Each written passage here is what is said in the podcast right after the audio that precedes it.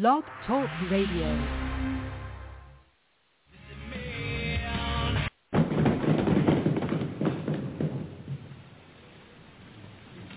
President recognizes Mr. Adams of Massachusetts.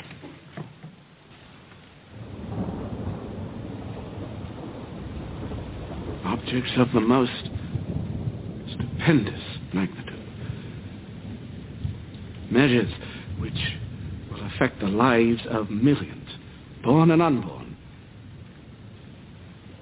are now before us.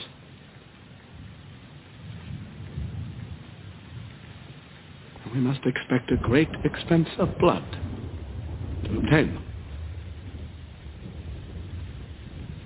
But we must always remember that a free constitution of civil government cannot be purchased at too dear a rate, as there is nothing on this side of Jerusalem of greater importance to mankind. My worthy colleague from Pennsylvania has spoken with great ingenuity and eloquence. He has given you a grim prognostication of our national future, but where he foresees apocalypse, All right, everybody, here we go. I see hope. Restoring our republic. Dr. Peter Ventura here, emerging in. Everybody, cool your cool your jets. You know, everyone there text messaging me and everything. You know, calm down. Dr. Peter Ventura is going to be here. You know, actually, I prefer new voices. Actually, the people, you know, uh, to be tuning in anyway. So, all right, uh, go ahead, Dr. Peter Ventura. Go ahead. You're live. Welcome to Sound Doctrine with Dr. Ventura. I'm pleased to be here this evening. So just couldn't get caught up.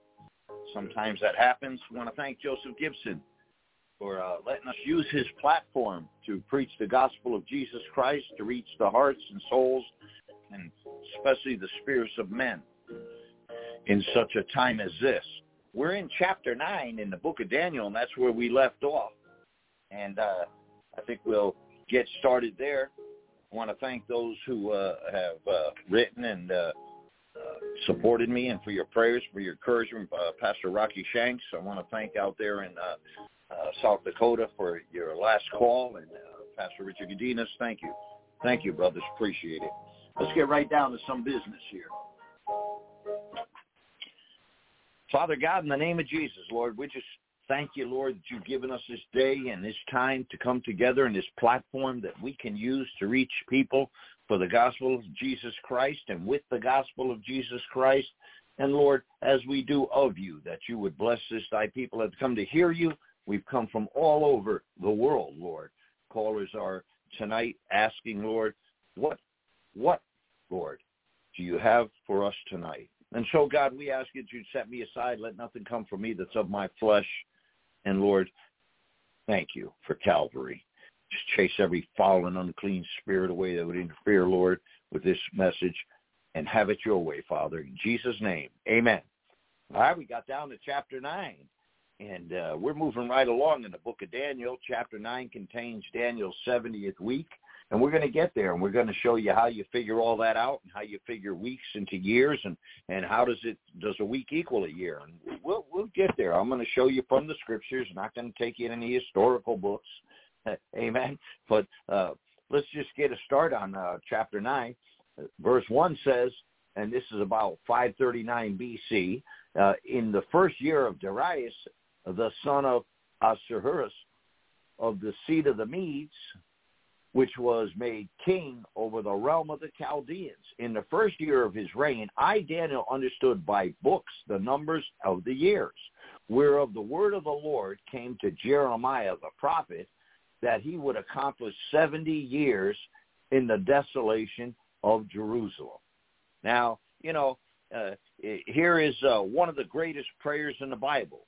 It has, it's great in content, it's great in method, uh, because, you know, the method is, is which Daniel prays. It contains confession. It contains supplication. This is going to uh, contain intercession.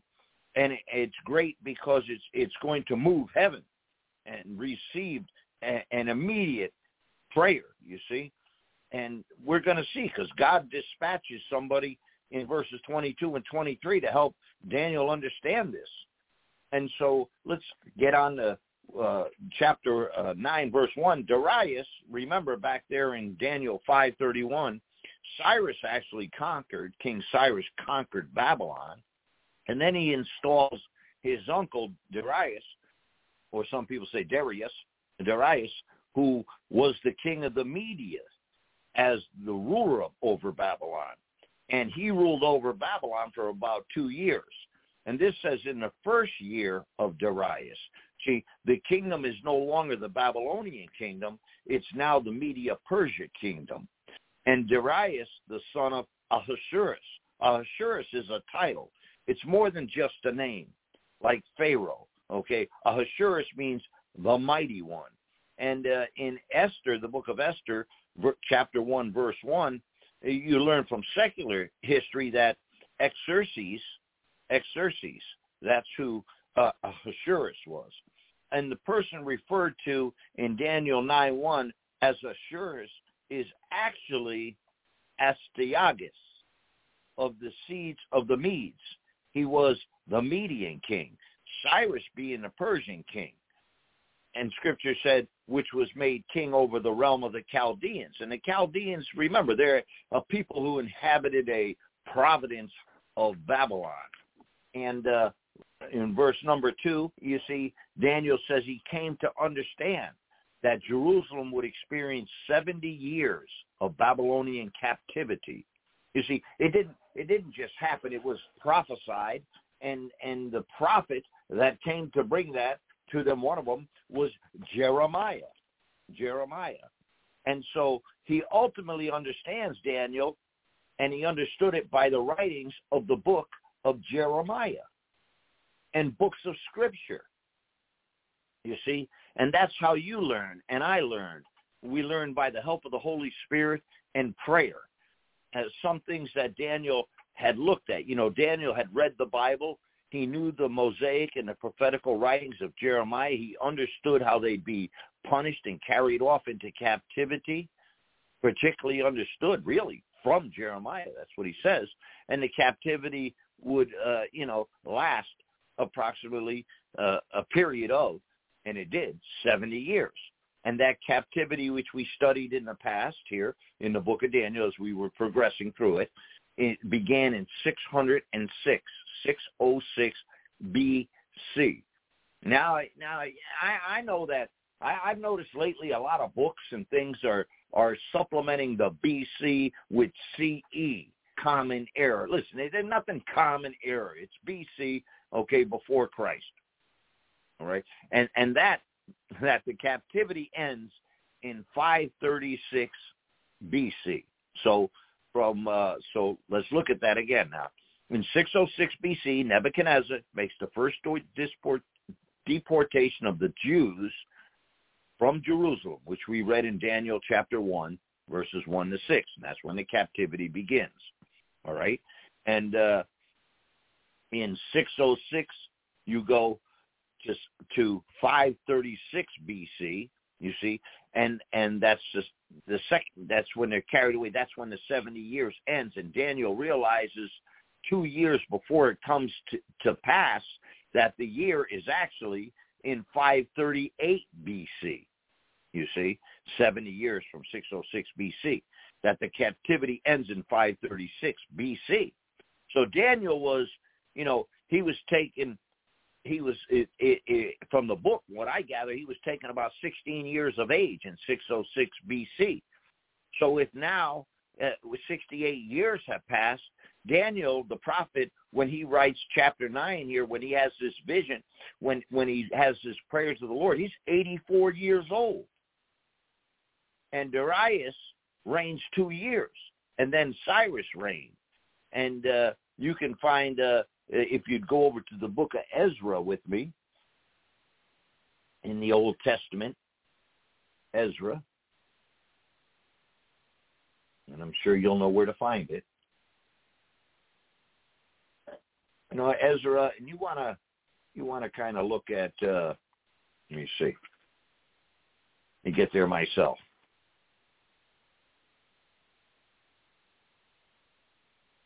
You go into Ezra and you're going to look at verses 1. You're going to look at chapter 1, verses 1 to 4, because that's, they're talking there about 536 BC. Okay? And, uh, you know, you, you have to understand now a great amount of time has, has expired. And uh, Daniel has uh, um, grown. He's aged. He's become an aged man.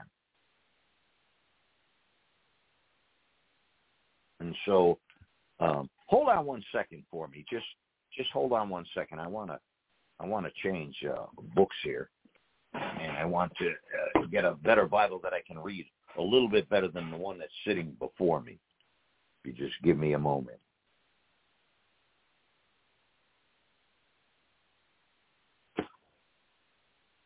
Okay. Uh, and now we get over in Ezra chapter 4, uh, chapter 1. Thank you for bearing with me. And look at verses 1 to 4.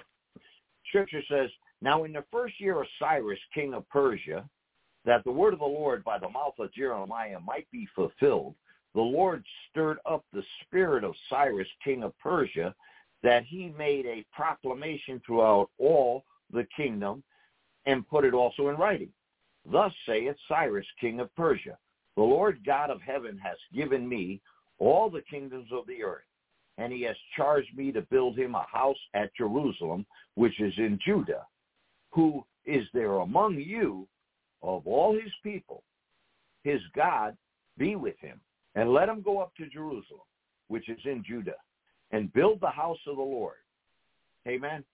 The Lord God of Israel. He is the God. That's what it says which is in Jerusalem. And whosoever remaineth in any place where he sojourneth, let the men of his place help him with silver and with gold and with goods and with beasts, beside the freewill offerings for the house of God that is in Jerusalem. Okay? And so that's about 536 BC is when Cyrus cuts them loose. And we see that from Ezra in uh, Daniel chapter 9, verse number 3, scripture says, Daniel speaking, he says, And I set my face unto the Lord God to seek by prayer and supplications with fasting and sackcloth and ashes. Okay? And so he set his face unto the Lord to seek by prayer and supplication. You know, a wonderful thing about Daniel, uh, he was a man of prayer and he turned towards Jerusalem. And he, and you know, where does that come from? Well, you know, Daniel chapter 6. First look there with me. Verse number 10 says, Now when Daniel knew that the writing was signed, he went into his house, remember this, and uh, his window being open in chamber toward Jerusalem. See, he's kneeling down towards Jerusalem, and you say, well, well, why why couldn't he just pray anywhere? You see, well, because Daniel knows the Bible. He understands the books. Remember, we're not in the New Testament. Uh, he understands the Old Testament books. And when you get to Second Chronicles chapter 6, verses 36 to 39, it says, uh, and and they're talking about the dedication, you know, uh, of of the temple and and and those things. And Solomon blesses the people and all that in chapter 6. But listen to what he says in verses 36 to 39. He says, And if they sin against thee, for there is no man which sinneth not, and thou be angry with them and deliver them over before their enemies, and they carry them away captive unto a land afar off or near, yet if they bethink themselves in the land whither they are carried captive, and turn and pray unto thee in the land of their captivity, saying, We have sinned, we have done amiss and we have done wickedly. You see, and and so uh, that's that's what happened. They got they got taken by their enemies because of their sin. God allowed their enemies to take them. They went to Babylon for 70 years. They were held captive. And uh, after 70 years, they get let loose. But Daniel knew. He had read the book of Chronicles, and he knew. And so he's praying towards there, towards the temple, towards Jerusalem. Now, verse number four in Daniel chapter 9 says, And I prayed unto the Lord my God and made my confession and said, O Lord, the great and dreadful God, keeping the covenant and mercy to them that love him and to them that keep his commandments. Amen.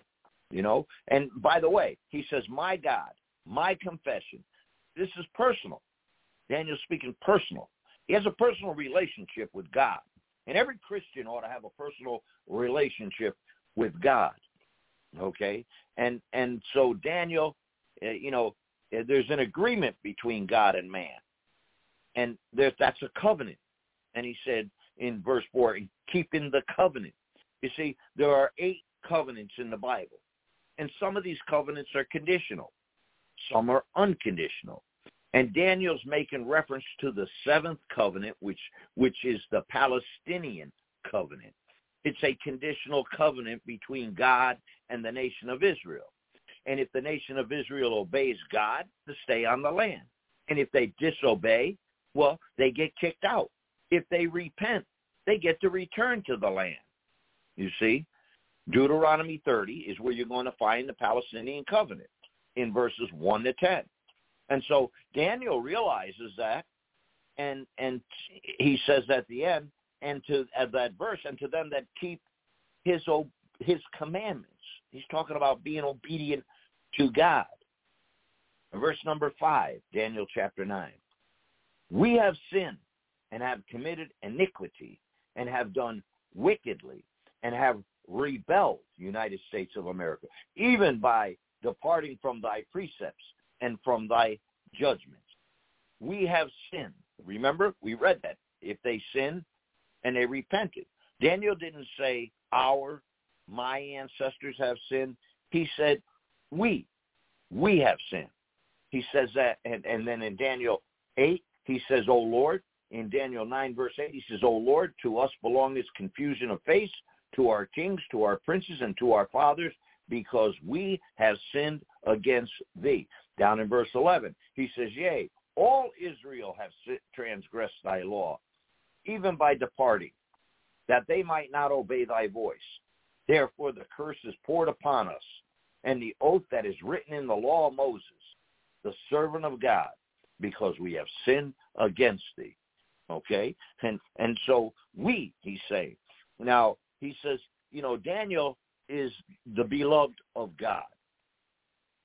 And we're to we're going to get to that. You see that in verse 23. Uh, here it says, uh, you know, he, he's uh, uh, back in. Uh, well, we'll get there. So anyway, uh, the the further a person gets from God, the better he thinks he is. You see, because here, here here's Daniel getting close to God, saying we sin, we've sinned, Amen. We've sinned. You you get away from God and and you think that you're better off because you don't you know you don't have to answer. You're not going to answer to God. You you're just going to go about living your life and living your sin and think God has no part of any of this stuff. He just you know turn the key and we're free to run. Okay. Whoa. Where does that come? Verse number six, Daniel chapter nine. Neither have we hearkened unto thy servants the prophets, which spake in thy name to our kings, our princes, and our fathers, and to all the people of the land. See? He what Daniel's really saying is, look, we're in the condition we're in because we've sinned. And you sent prophets and nobody would listen. Jehoiakim, you know, when Daniel was taken captive, the the uh, Jehoiakim, the, then then then Zedekiah, and then Jeremiah was there during, and all of them. And yet none listened. Somebody sent me a cute little thing today, and I kind of kicked it around to some of the brethren uh, about Noah's Ark, and and it was it was pretty pretty interesting, you know how Noah. Uh, they said uh, they said they said Noah was a crazy conspiracy theorists. It's going to rain. It's going to rain. It had never rained. Remember, the earth had misted. They said Noah was a crazy conspiracy theorist. Then the rain came, and the fact checkers drowned. Amen. I thought that was pretty ingenious for our time. And and so he sent many many people. Many, many people would not hear. And today in America, the prophets of God, men who are bringing forth the gospel message from pulpits, from street corners, on the radio, on the television, and the people will not hear. We're we're in pretty dangerous ground here if we're looking at what God did to Israel. Okay, verse number seven of Daniel chapter nine says, "O Lord, righteousness belongeth unto thee, but unto us confusion of faces, as at this day to the men of Judah and to the inhabitants of Jerusalem and unto all Israel that are near and that are afar off, though all the countries whither thou hast driven them, because of their trespass that they have trespassed against thee. How about that? So he says, you know, confusion of face, right? What is confusion of face? Verse 8 says, O Lord, to us belongeth confusion of face, to our kings and to our princes and to our fathers, because we have sinned against thee. Confusion of face. Same thing he said in verse 7. It means shame. It means, and when you do wrong, shame and guilt shows up on your face. Look at uh, Ezra. Go back to Ezra if you would for a moment. Look at Ezra chapter 9, verses 6 and 7. Ezra chapter 9, verses 6 and 7. And said, O my God, I am ashamed and blush to lift up my face to thee, my God, for our iniquities are increased over our head, and our trespass is grown up unto the heavens. Since the days of our fathers have we been great trespass unto this day, and for our iniquities have we, our kings and our priests, been delivered into the hand of the kings of the lands, to the sword, the captivity, and to the spoil, and to confusion of face, as it is this day. And that confusion of face, you see, it, it, it shows up on your face, that guilt, that shame when somebody's caught, or when you do something wrong, and even when you're not caught and you know you did. All right. And you know, Ezra, they came out of Persia. That's what we're reading in Ezra nine, six, and seven. They they came out of Persian captivity, and and they had to you know teach the law to Israel again. You know, and Ezra's prayer that we just read, it sounds almost like Daniel's prayer. And Ezra's saying really the same thing Daniel said. I, I, Lord, you know, blushing over it. Verse number 9, chapter 9, 9.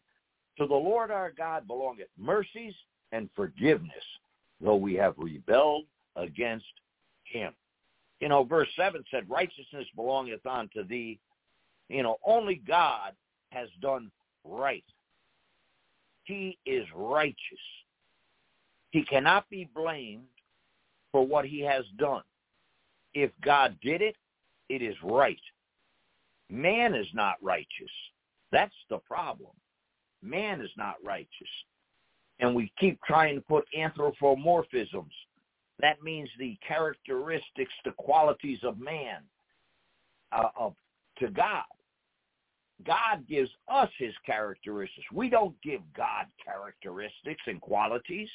Those things are given to us. Romans chapter 3 verse 10 says, As it is written, there is none righteous, no, all our righteousness is as filthy rags. And to, then Daniel says, to the Lord our God belong mercies and forgiveness. You know why? Because only God can pardon sin. Only God.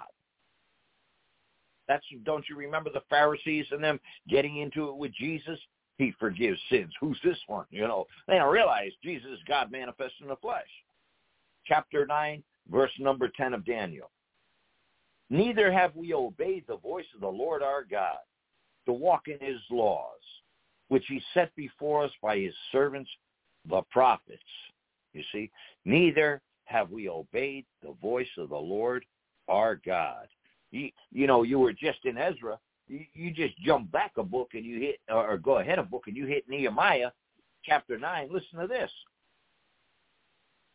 Nehemiah 9, 30 to 33 says, Yet many years didst thou forbear them and testified against them by the Spirit in thy prophets. Yet would they not give ear. Therefore gavest thou them into the hand of the people of the lands. Nevertheless, for thy great mercy's sake, thou didst not utterly consume them, nor forsake them, for thou art a God, for thou art a gracious and merciful God. Now therefore our God, the great, the mighty, the terrible God, who keepeth covenant and mercy, let not all the trouble seem little before thee that has come upon us, on our kings and on our princes and on our priests and on our prophets and on our fathers and on all the people since the time of the kings of the Assyria came on to this day. And then finally ends in, you know, you get to verse 33, he says, Howbeit thou art just in all that is brought upon us, for thou hast done right, but we have done wickedly. And so Daniel says in verse 10 of chapter 9, Neither have we obeyed the voice of the Lord our God to walk in his laws, which he set before us by his servants, the prophets. Only, only God is good. Verse number 11, Daniel chapter 9, 11. Yea, all Israel have transgressed thy law, even thy, by departing, that they might not obey thy voice.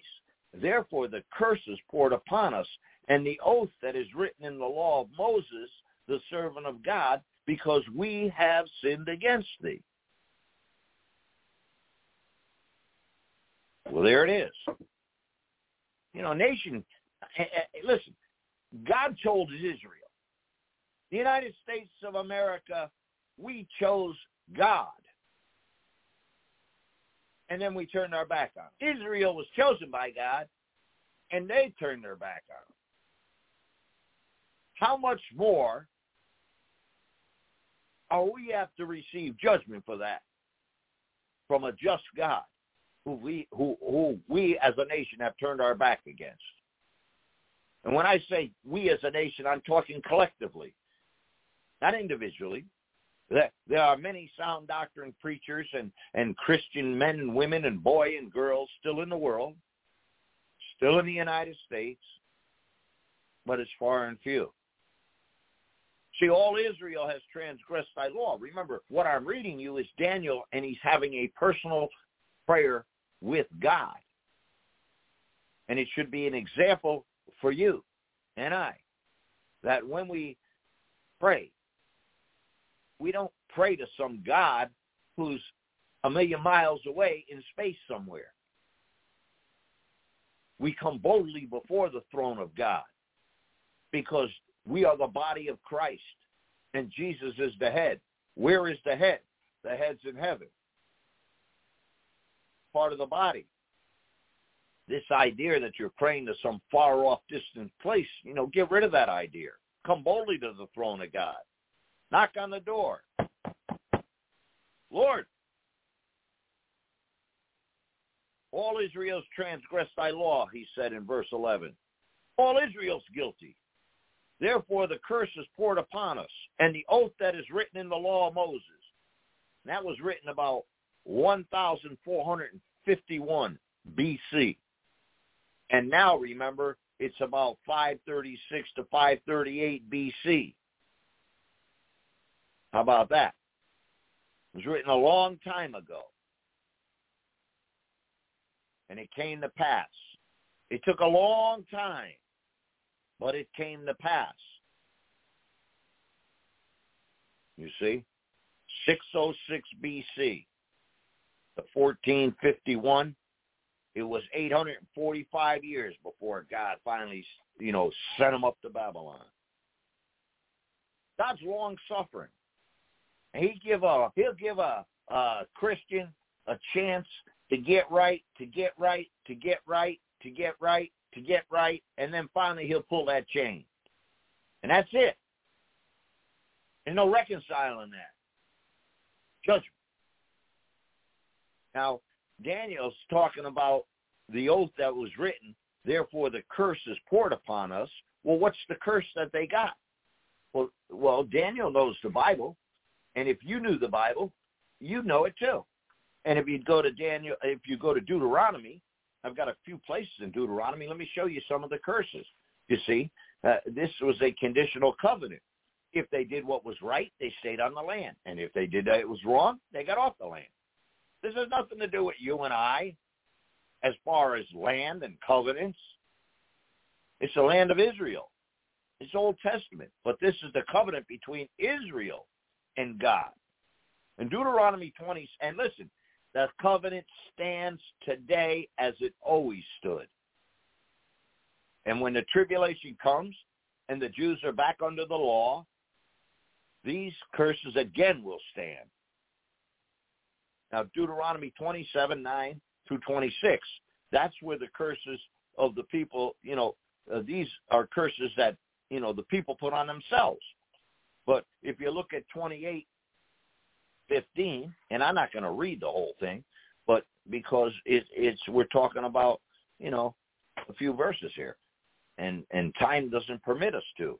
So if you have a pencil and paper, you, you could write down Deuteronomy 27, 9 through 26, chapter 28, 15 to 68, chapter 29, 19 to 29, chapter 30, 17 to 19, and chapter 31, 17 to 18. You see, uh, they, there were cursings and there were blessings. And if you did what was wrong, you got cursed. You know, chapter 30 of Deuteronomy verses, uh, you know, th- 17 says, And it shall come to pass when all these things are come upon thee, the blessings and the curse, which I have set before thee, and thou shalt call them to mind among all the nations whither the Lord God has driven thee, and shalt return unto the Lord thy God, and shalt obey his voice according to all that I command thee. Okay, so and but there were curses, and one of the curses was, hey, look, you, you turn your back on me, you, you you disobey me, you don't get to stay on the land. But if you repent not individually, but as a nation. But it, listen, Daniel's praying individually, but he's praying for a nation. Verse number 12 of chapter 9. And he has confirmed his words, which he spake against us and against our judges that judged us by bringing upon us a great evil. For under the whole heaven has not been done as has been done upon Jerusalem. Hey, God confirmed his words. It's a complete fulfillment of God, what God said he would do back in 1451, okay, BC, by Moses. And here is Daniel in 538 BC. It's 913 years since God gave the law to Moses. And God's always going to do what he said. He's always going to do it, even if it takes a thousand years. 2,000 years. Where's the rapture? Where's the rapture? Where's the rapture? It's been going forever. Forever we've heard this. But listen, God said he'd do it. It was 400 years between Malachi and the book of Matthew until the birth of Christ. 400 years of silence. God spoke nothing, no word to anybody. 400 years. God's in no rush. One day is with the Lord is a thousand years. A thousand years is one day. 2 Peter 3 8. Got it? Going to rush God. His plan is perfect. God's going to confirm his words. Isaiah 44, 26 tells you that. You know? The problem we have is not reading our Bible. The problem we have is believing our Bible. Am I right or am I wrong? Obviously, people don't believe it because if they believed it, they'd obey it. Pretty simple stuff. Right? So what's the problem, folks? I can't understand it. Anyway, look with me, if you would, please, Isaiah 44, verse 26. You know, Isaiah is a mini Bible. You, you get to the 40th chapter of Isaiah, you find John the Baptist. You get to the 40th chapter of the books of the Bible, the 40th book, and you find John the Baptist. Okay, you get to the 66 book, you're at the you know millennium end time. You get the 66 book, uh, uh, you're finding Revelation, the end time. You get the 66th chapter of Isaiah, and you're at you know uh, the end time. But over here in in Isaiah 44, verse 26, see, God confirms His word, and and if He said it, He will do it. 44, 26 that confirm that confirmeth the word of his servant and performeth the counsel of his messengers that saith to Jerusalem, Thou shalt be inhabited, and to the cities of Judah ye shall be built, and I will raise up the decayed places again. Now listen, look at verse 27, 28. That said to the deep, Be dry, and I will dry up the rivers.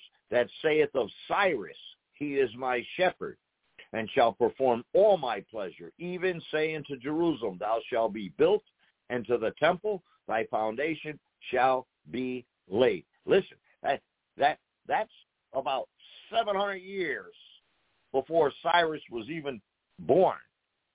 It was prophesied that Cyrus was going to release them from Babylon. No, no man could have written that. You know what? Jesus Christ is a confirmation of what God promised. God promised a Messiah. He confirms it how? In Jesus Christ. Amen. Chapter 9, verse number 13. We're getting there. As it is written in the law of Moses, all this evil has come upon us. Yet made we not our prayer before the Lord our God, that we might turn from our iniquities and understand thy truth.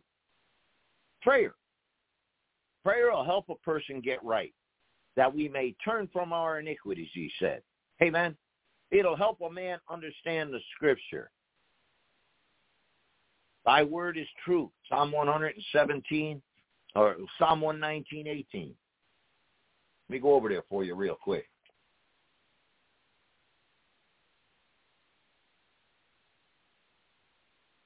Psalm 119 and, and, and verse 18. Listen to what it says.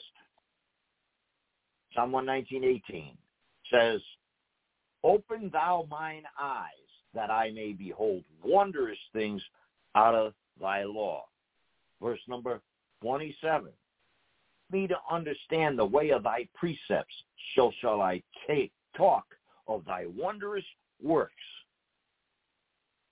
Verse 73. Thy hands have made me and fashioned me. Give me understanding that I may learn thy commandments. Prayer. Prayer will help a person get right. Prayer will help you understand the truth. Prayer. Okay. Oh, Pastor, you know, you you you in the Old Testament. Luke, let me just read something out of Luke twenty four forty five. Then opened he their understanding understand the scriptures. If you're going to understand the scriptures, it requires the Holy Spirit of God. And if you're an unsaved man, this book is just going to be a novel to you. Oh, you'll find some wisdom in here and some things, but you'll never, ever get the deep understanding of the scriptures because deep calls to deep. And I get tired of hearing dumb Christians dumb Christians say, well, I'm saved. What more? Why do I need to know that stuff? Because you need to know that stuff.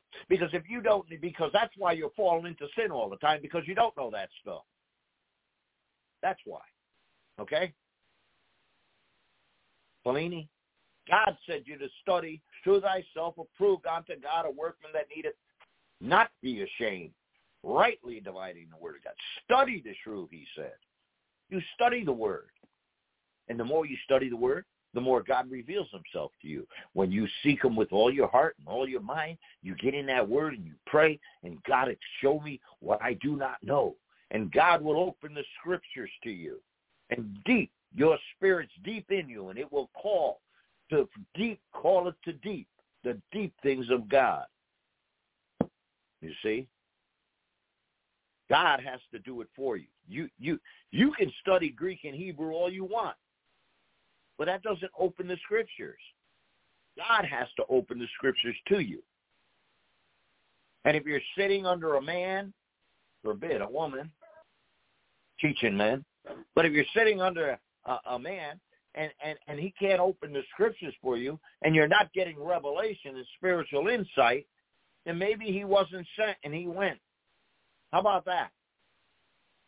How about how about quit playing with God tonight? Let's let's make a decision tonight, okay? You you're in those churches. You know those churches ain't right. Get out of it. Why don't you walk away from it? All right? You can bring it to the pastor and say, you know, pastor, I, I don't believe that we sprinkle babies. The the method is baptized in, submersion. Well, we don't do it that way here. That's not the doctrine of the church. See you later, because the doctrine of your church is not the doctrine of the Bible, and I will not partake in heresy because it became it is heresy. I met a lady today who uh, has a prominent position within a church and confessed to me that she's not a member of the church. And when I started talking about what we were studying, Daniel, how we are coming up to Daniel's 70th week in chapter 9, and I talked about the abomination and desolation and all those things, she, she had a blank stare in her face. But I've never really studied the scriptures. I said, well, that's why you go to Bible study. All right? Verse number 15. Well, 14. Scripture says, in Daniel 9:14, therefore has the Lord watched upon the evil and brought it upon us. For the Lord of God is righteous, all his works which he doeth, for we obeyed not his voice. Hey, God said, look, I, I want to make you all Israel a promise. You do what I've asked you to do. Follow the commandments which are righteous, holy, and just, and you'll be fine. You'll enjoy the peace of the land. Your enemies will be friends with you, and and you'll have peace. And you'll have a fruitful land flowing with milk and honey. Obey me. And all Israel said, we'll do it. And then they disobeyed him. They started chasing Baal. They got into paganism. Dan was the first tribe to apostatize. And so God, well, what happened? Their enemies came up and God sat back and said, well, let them have them. Okay? They broke the covenant. Therefore, as the Lord watched upon the evil. See, God is watching as his word and his will is being carried out. Now, if you're talking to a deist, you know, deist believers, they believe God set all things in motion and then he sat back and just let it do its own thing, you see? But the Bible teaches that God has his hand on what's going on in this world. Okay, you go to Jeremiah. Let, let's clarify that right now for all all the people out there who think that God have no part in their daily lives, that He just wound this thing up. See, it's biblical. I'm going to give it to you. Jeremiah 31, verse 28. And it shall come to pass that like as I have watched over them to pluck up and to break down and to throw down and to destroy and to afflict, so watch I over them to build and to plant, saith the Lord. Go to Jeremiah 44.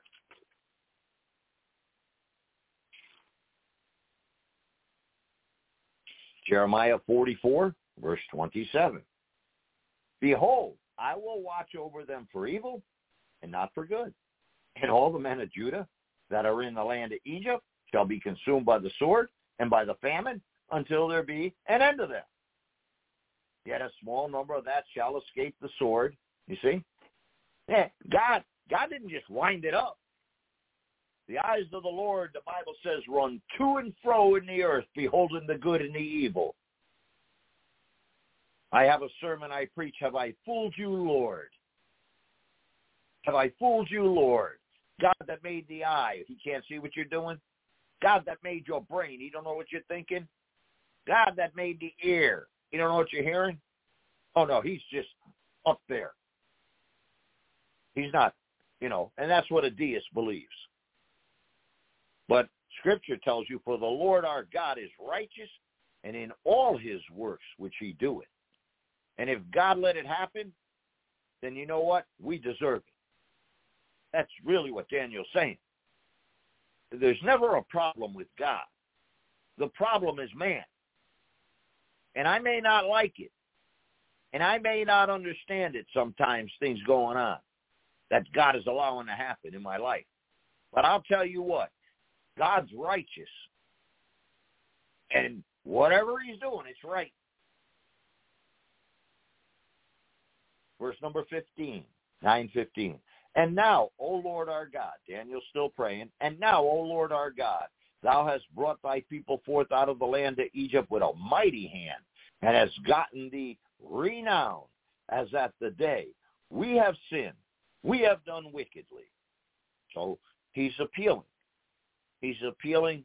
You know, his appeal is just like you brought Israel out of Egypt's captivity. So bring us out of Babylon, Lord. Bring us back to our land. In the tribulation. They're going to get driven out of that land of Israel. But you know what's going to happen? They're going to be brought back into that land, the millennium reign of Jesus Christ. Verse 16. O Lord, according to all thy righteousness I beseech thee, let thine anger and thy fury be turned away from thy city Jerusalem, the holy mountain, because for our sins and for our iniquities of our fathers, Jerusalem and thy people are become a reproach to all that are about us. You see? And, and cause thy face to shine upon thy sanctuary. You know, the sanctuary is, it was destroyed in 586 BC by Nebuchadnezzar. Cause thy face to shine to us, Lord. The illusion is you know, to shine like the sun, the brightness. The, the whole statement's looking towards the millennium, if you think about it. And the sanctuary is destroyed, really, it's going to be destroyed in the tribulation again, and they're going to be driven out and pray, cause thy face to shine upon thy sanctuary, and he does in the millennium. And this all really looks ahead to the millennium as you read it. Malachi 4.2 talks about the Sun of Righteousness arising. Go to Malachi. You're talking about in chapter 4 of Malachi, verse number 1, he's talking about the second advent of Christ. For behold, the day cometh that shall burn as an oven, and all the proud, yea, and all that do wickedly shall be stubble. And the day that cometh shall burn them up, saith the Lord of hosts, that it shall leave them neither root nor branch. Now look at verse 2. But unto you that fear my name shall the Sun of Righteousness, see it, S-U-N, the Sun of Righteousness arise with healing in his wings, and ye shall go forth and grow up as calves of the store. Why, why did he use that, S-U-N, Sun, instead of S-O-N, Son? Because prophetically, to have the understanding of the use of the temple and the tabernacle. You see, you went entered it from the tabernacle from the east, and the sun rises from the east. And when the Lord comes back, he's going to hit Mount Sinai. He's going to come up the King's Highway on the right side of the Jordan if you were facing it. And he's going to go all the way up and he's going to come in and across the Jordan and then what's going to happen? He's going to get into Jerusalem. He's going to step on that on the Mount of Olives. You know what happens when he gets to the Mount of Olives? It splits in half. If you don't, you need to keep reading your Bible. All right, and that's and and so this shine on us, God. All right, look at verse eighteen of Daniel nine. Oh my God, incline thine ear and hear.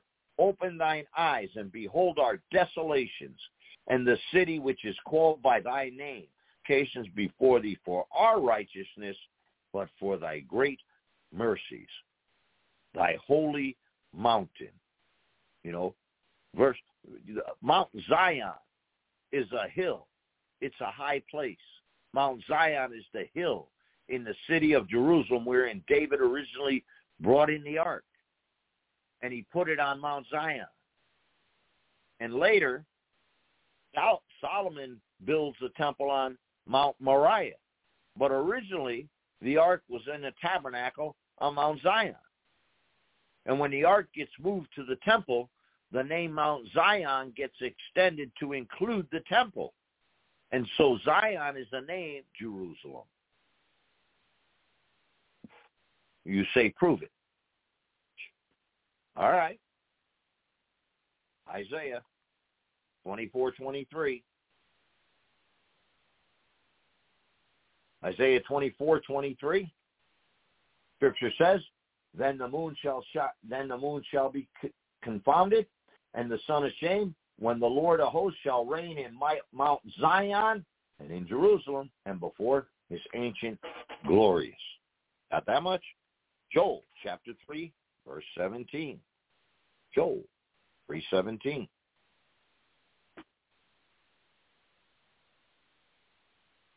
Joel 3.17 says, So shall ye know that I am the Lord your God dwelling in Zion, my holy mountain. Then shall Jerusalem be holy, and there shall no strangers pass through her anymore. And Micah, Micah says in 4 7, And I will make her that hopeth a remnant, and her that was cast far off a strong nation, and the Lord shall reign over them in Mount Zion from henceforth, even forever. okay? If, if you know your Bible, these verses bring you. You have to know the book. You have to read the book. And then you'll see by studying verse by verse, scripture by scripture, and comparing scripture with scripture. If you just take the word Zion and get a concordance and find out where the first time it's used and how it's used all the way through the Bible, just a, just a word study alone will help you understand things. Verse 21 of Daniel 9.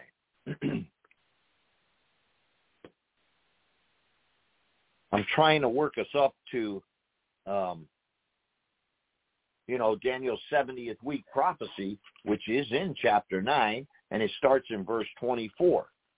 And then, then you're going to need to bring a pencil and a piece of paper because I'm going to give you the facts and the numbers. And then you're going to take those numbers in your facts and you're going to run from Daniel and you're going to head up to Re- the book of Revelation, chapter 11. And we're going to do a little comparison. You're going to realize that Daniel and the book of Revelation, that's why people say Daniel is revelation hidden and Revelation is Daniel revealed. And then if you understand Daniel and Revelation, you're going to get a grip on Matthew like you never had before. But I'm, I'm going to break it down to times, numbers, figures for you, days. All right? Verse 21. Let's keep moving on. Let's keep moving on. 921. Yea, while I was speaking in prayer, even the man Gabriel, whom I had seen in the vision at the beginning fly swiftly, touched me about the time of the evening oblation. Now, this is the second time that Daniel shows up in the scriptures. Remember in, in chapter 8, verses 15 and 16, Daniel showed up, and it came to pass when I, even I, Daniel, had seen the vision and sought for the meaning, then behold, uh, there stood before me as the appearance of a man and I heard a man's voice between the banks of the Ulai, Ulai, which called and said, Gabriel, make this man understand the vision. So this is the second time that Gabriel, so you know, who announces Jesus' birth? Oh, you see, and we're talking thousands of years going by, hundreds of years going by, and these angels are still alive. Same angels, and by the way, he didn't say he had any wings.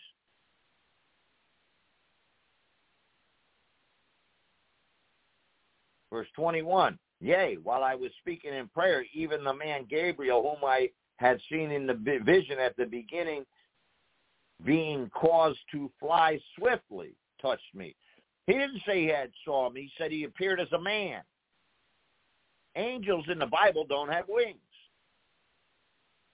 The world has Superman. All right, what do you think that is? Touch me about the time of the evening oblation, the sacrifice. Remember, Daniel's in Persia, and the sacrifice is supposed to take place in Jerusalem. And there's not been a sacrifice in Jerusalem in over 50 years. It's, it's 538 BC, and the temple was destroyed in 586. The evening sacrifice was offered about 3 o'clock in the afternoon. Verse 22. I've got to get to verse 23, and we've got to stop because that's when we're going to pick up Daniel's 70th week this Friday night. And so get your pencils ready, put your helmets on, get your seat belts together, lock yourself in. Verse 22 says, And he informed me and talked with me and said, O Daniel, I am now come forth to give thee skill and understanding. D- Daniel needs help to understand. He needed uh, skill to understand, and you and I need help and skill to understand the Word of God. Verse 23, At the beginning of thy supplication the commandment came forth, and I am come to shew thee, for thou art greatly beloved. Therefore understand the matter and consider the vision. At the beginning of the supplication. Remember, the beginning, it's in Daniel 9, 3. He said he was praying and fasting and and so uh, uh, it, it was his. It, you know, it's not only his only prayer, but he was fasting. We don't have his whole prayers, all of his prayers. And by the way, he didn't get an answer immediately. In chapter 10, you're going to find out it takes three weeks to get an answer to a prayer. But he says, for thou art greatly beloved, three times in the book of Daniel. Daniel is told he's greatly beloved of God. Daniel 9:23, Daniel 10:11, and Daniel 3:19. We're going to have to stop there, and then we're going to get into that 470 weeks this Friday, Daniel's 70th week. Remember, Jesus said, when you see the abomination of desolation that's spoken by Daniel the prophet, boy, head for the hills. All right? Well, let's pray. Have a prayer. Thank you for joining me this evening. God bless you. Uh, pray for Brother Joseph Gibson uh, uh, in his personal matters, and uh, that uh, uh, God would surround him and, and take care of him, and for allowing us to use this platform to preach the gospel of Jesus Christ, giving us an hour to do this, and, and we're grateful for it. And uh, Father God, in the name of Jesus, we just thank you for all we heard tonight. Help it to resonate in our hearts, Lord. We blasted through 22 verses, Lord, tonight. And God, I know I've gone quick in this, but I'm in such a rush to get to Daniel's 70th week, Lord. You put it on my heart.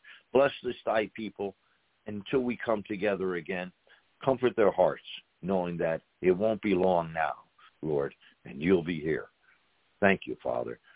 Good night, folks. In Jesus' name we pray this. Amen. Good night, folks. God bless you. And by the way, all right, everybody. All right, I think you can uh, hear me, everybody. Uh, hang on a second here. I'm gearing up the line here. Okay, yeah. Um, give an update to everybody about my situation. Many of the people, my followers, are on the line listening. I don't know how long Peter's followers are going to remain. Usually, they pretty much are out of here fast. So um, Peter, can you hear me? Yes, sir. I don't know if you, anybody can hear me. Oh, okay. I was making sure because I, cause I didn't know if the line got disconnected or not. So, because I can't see the studio screen because I got, oh, there it is. Okay. Well, well, call board's pretty full, though, so it's pretty good tonight. We have a full, full call board. Oh, very good. Um, yeah, um, thanks, Robert. Um, pretty sure, uh, I'm pretty sure this is the right call board. okay, there I am. Yeah, okay, here we are. All right. I don't know, boy, a lot, a lot going on. My mind is spinning. Uh, so I survive another day here, and uh, well, just to give you an update, the lawyer didn't show up for court today. he didn't show up at all. So uh, neither did I, by the way. So uh, you know, I mean, so it's a good thing I didn't go because I wouldn't have had a lawyer there, and they'd done that to me before. They did that to me before. My lawyer did not, and they made me go stand there, and uh, they heard the charges. I went to the, a trial actually, without my lawyer. Without a lawyer, they said go find one in the hallway. That's what they told me. Yeah. So uh, and I arrested the court and arrested the, all the judges that were sitting at the, on the uh, benches at the time. I filed a uh, writ of mandamus, and uh, they had to pull in another. They pulled in another judge from another county to make sure that my case would not go on any further. They did this. This that's that's the past I have with this courthouse. So this is how corrupt they are and how they how they, how they do things. By the way, folks. So uh, they're they're uh, and but but the thing of it is that really irritates me is that is the people in my community and people anywhere for that matter. This should anger everyone. I mean, just look what they're doing to Donald Trump. I mean, that's getting national attention. They've been doing it to people like me forever. They've been doing it to people like me and you forever. You know, stomping on us, stepping on us, and, and walking all over us, our due process rights, our liberties. And, I mean, and, and this should anger everybody. It should anger you. Now, I'm not telling you to go out and, and commit any violence or do anything like that. But you have the law. You we're all God, God's people here. We're we're preaching the gospel. Well, what's the gospel say on this? I mean, uh, what did the founders say? You know, evil flourishes when good men do nothing. I mean, how can we stand by, idly by, as Christians and not be out there? We have a First Amendment, right? Why are we not protesting? Why, how much how much activism are Christians doing out there today? How much activism? I'm not talking about going out handing out tracts for a couple hours on a Saturday afternoon. Okay? That's not what I'm talking about. I'm talking about getting together with the Christian soldiers and putting the full armor of God on and going out there and standing up to this LGBTQ, not allowing this evil in our communities, this perversion, these cross-dressers marching up and down what, one man out there protesting it, uh, holding up a Bible, preaching against it, and he gets arrested. He gets arrested. Imagine a BLM guy getting arrested. What would have happened? The cops would have got surrounded. They wouldn't have allowed that. That goes to show you who's got the more fight. Who's winning? Satan's winning. The devil's winning. Evil's winning. That's right. They're winning. You should be ashamed of yourself, Christians. Yes, what? You should be ashamed of yourself for allowing something like that to happen. A man preaching against the LGBTQ, I don't even like saying, I'm just going to say the weirdo crew, the weirdo people. Because uh, I'm not even going to, I'm not even going to say those in the alphabet soup letters. Ridiculous. I'm not going to give them their uh, that their dignity. I'm not going to allow that name. I'm not going to call a man a girl, a girl a man when a man's a man and a girl's a girl. No. I'm not going to do that. You're born a boy, you're a boy. That's it. You're a girl, you're a girl, period. It's not what how you feel today. I have to identify you as that. No, no. But why should a man who's standing out there with a Bible preaching against this stuff be arrested and the Christian community don't come to his rescue? That is sick. That is sad. That is sad. And then you want to sit here and talk about God bless America? I think. I think Go ahead, Peter. I think I think uh, Christian Law Association stepped up and uh, helped him. I could well, be wrong. I don't know. Sure. I don't know. Christians don't know that they have legal representation in these Christian matters. You know, uh, there's the Christian Law Association with uh, uh, Dr. Uh, Gibbs, and uh, he's a you know, Christian man, and and all of his attorneys are Christian men and women, and they uh, they they represented churches all around this country, and they don't charge them. It's free of charge. So, well, how come we don't hear about any of the cases? We don't hear about them. I don't hear about any of them. Well, he puts you know? there, there's he has a bulletin that goes out, you know, to his you know to people that subscribe, and you know, uh, but I don't know, Peter. Hang on, Peter. I don't know. I contact the Christian Law Association. Not to interrupt you. I contact them, and I, what I get is a politician letter back in the mail. Sorry, we can't handle well, your case right now. The Christian Law Association only handles this case, but this case and that case. You know, like you know, but please just refer to this. You know, that's what I get. They, they hand they don't handle. If I say I'm a Christian and I'm in a divorce, will you represent me? That's not the type of representation they do. That's not what I'm saying. Mm, That's They're not what I'm talking about your violation your First Amendment rights. Well, that's what I am saying. That's what I, I, I did ma- a major issue. I'm not going to get into what issue it was at this time, but you know, You know, I was at White I mean, I'm going to contact them about this. I'm going to hang on. I'm going to contact them about this case and, and this issue and see what they have to say. You know, you think they'll handle Well- something on on this? I don't think so. Well, why not? with you. I mean, you could ask them, but I don't think so because it's You- not a First Amendment issue. As far as Uh, religion, First Amendment issue. Well, well, well, that, well, yeah, I guess I don't know, uh, but me as being a Christian, I mean, I don't know. if you like, I, you know, when we called them at White Oak when I was uh, teaching Sunday school White Oak, and you know, the Derby police came down and told the uh, the people that arrest them for handing out tracts that we were soliciting, and there's a no soliciting law. And then, you know, I read the laws, and we, s- you know, I called uh, Christian Law Association, hey, you know, they're stifling our First Amendment rights up here, telling us we can't hand out tracts. And you know, they they wrote a letter and they said fax it to us before we were going out that day to hand out more tracts. And they said, put this in your pocket. And if any police officer any bothers you, hand them this letter. And in the morning, you serve it on the uh, the uh, chief of police and the city council. You know, that's the type of thing they do. There's that kind of representation out there. Now, there are other, you know, the, uh, some other freedom religious organizations that do things different. I don't know what they represent. But Well, clearly, Peter, clearly, Peter, we're losing across the country. Clearly, we're losing because, you know. We're we're the minority.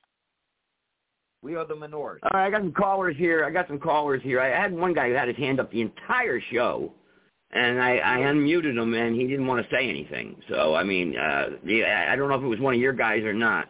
It was a 419 number. You know, I, I don't know, but you know, I, I he didn't say nothing. I would, I, well, I wanted to scan his call because you were preaching when I when I uh, when it, when I dropped, you know, and I did put him in the green room, and I was or who she, he or she, and I said hello, hello, and they wouldn't talk. So I didn't know who it was, if it was a you know a troll, you know. One didn't realize they were in What's host queue. I didn't hear you. I said they might have accidentally uh, hit one and thought they, you know, didn't realize they were in a host queue with their hand up. All right. Okay, we got 704 here. Go ahead, 704. He's 704. talking. He's talking too quiet. I can't hear him. 704. You got your hand up. You're unmuted. Okay. I guess another one that don't want to talk. I don't know. They but they press one, guys. I'm going to unmute your phone because they sound you because you know I think you want to say something. You know, so it's area code 704. Can they hear me? I don't know. Can you hear me? I guess not. I'll just leave him unmuted, and if he wants to jump in, let him jump in. All right. Anybody else? Six five seven three eight three zero six one six. If you've got something you want to say or add here tonight, there's your chance right here on the line. Open open lines here. Um, for those of you that missed last night's podcast show that I did, I uh, basically gave you a rundown of what's happening to me here, and I predicted this was happening. I spoke to Joe from Mon- Joe Montana here, Joe from Montana there uh, earlier today, and he goes, Joe, he goes, son of a gun. He goes, you know, uh, you a couple months ago you said this was going to happen. You foresaw this happening. And I said, yeah, I've been telling everybody it's going to happen. you know, I know it's going to happen. I knew what was going to happen.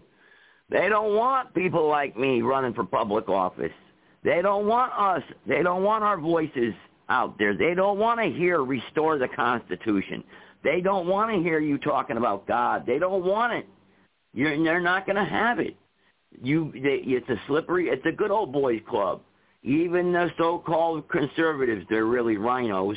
They're not going to have it. They got their good old boys club, and it's glued together real tight. And you're not going to get. You're not going to slip in through those cracks. They will shut you down. But you got to be tough. You got to stand up to it. You got to sacrifice. You got to be willing. You know, look, man, I'm sacrificing here. You know, I mean, look what I'm going through. I've been fired from my job. I mean, I mean, I've been, I've been, uh, you know, I mean, I gave up everything to to do this. My business, I gave it all up. You know, where is everybody in my community, especially? You know, you guys will donate to a sex change, but you won't freaking donate to my campaign. You know, come on. You know, I mean, it, it, people, you know, you guys get ripped off on a, on a, a, a, a TV show or something, but you know, it's just I just don't understand people. I don't get it. I just don't understand it. I'm on that next door app, right? And, and and they're all calling me a con man. I'm I'm a con man. I'm not really running for public office. What, you stupid? You know, my name's right there on the ballot. I mean, come on. You know, so and oh, I'm sorry, I apologize. You know, there's a lot of scammers out there. I didn't know. No, maybe how about you shut your mouth before you open it?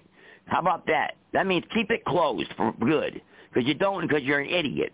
You know, I mean, this is this is it's just people. That's really one of the problems, Peter, is what we've got out there today. We got everybody saying something, right? But the but bottom line is everything that they're saying is adding up to a whole lot of nothing, you know. And and and and, and we've got and they really just need to keep quiet. And then the people out there who are who are in the know, who can speak, who who are who are allowed, that are able to communicate the messages, or who are out there sacrificing, you know, get out of our way. Let us do our thing. You know what I mean? Because some of you all are holding us up. Really, the infighting with each other. You know, they're arguing about silly little asinine, idiotic things that we argue about, like Peter was just talking about with the Christian thing. You know, the Bible, or you know, you come to you come to the church or whatever, and everyone's got to pick, picker and pick and pick and pick, and this the guy, well, this guy did this, you know, knock it off, knock it off. What did you say? One guy, what they come to your church and they said they didn't have fun or something, or they thought they were supposed to have fun? What happened? Uh huh. They said it was a Baptist church. It's supposed to be a whole lot more exciting.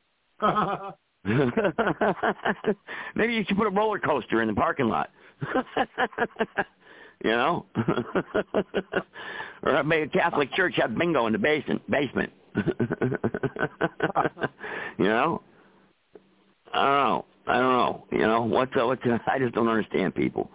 I don't get it. I just don't get it.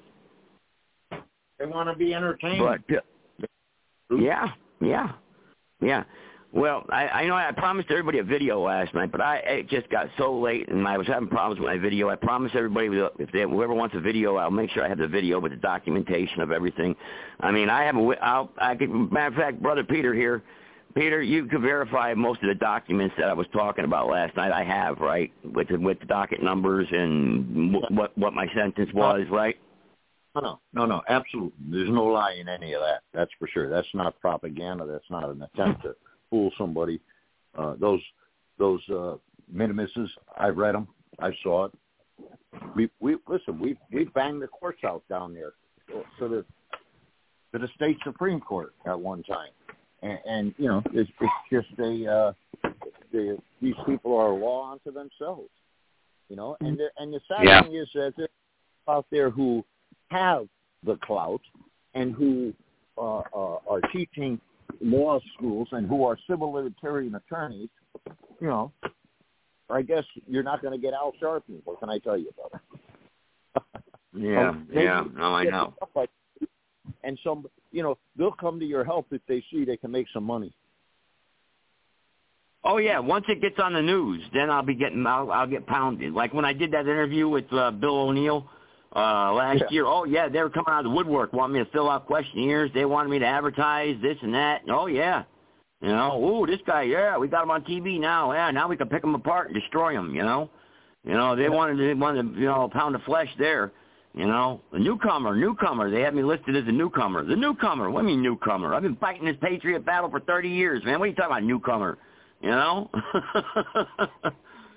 you know, so this is something something else, but Anyway, anyway, the bottom line is this. Oh man, I get these text messages. Uh, I don't know. Yeah. You know, I don't know. But, but anyway, okay. I got, I got, I got, I got. I'm, gonna, I'm supposed to get a guest on here tonight too, Peter. So I wanted you to continue for about three more minutes actually. But what I'll do is for you probably need a break anyway. So everybody wants to hang in there, you can. Give me like three minutes. I'll play something here real quick, about three minutes. And uh, let's see here. Let's get up the news for the day. How about that? None of my recordings I got, because we heard them all before. Let's get to the news. What we got out there for news, the latest propaganda that's out there. And uh, I'll be, and I'm to come back and see if I can line this person up too that I wanted to get on here. That uh, has a lot to say actually. Um, he, but he can only be on for about ten minutes.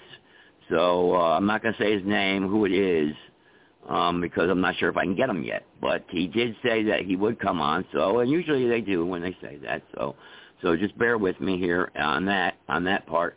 Um, but again, I, I, I, I'll try to keep everybody updated as much as possible because they can come snatch me up at any time. I mean, I went out campaigning a little bit today, hung out some signs, um, like I said, so they can, but they can snatch me up. And uh, once they get me in there, there's no there's no fighting. I mean, I, I'm I'm trying to formulate a battle plan here. It's hard to do. Like Peter said, they're a law unto their own around here. Um, a good case for you to look up is a case that I filed a few years ago, Joseph Gibson versus Chris Freeman.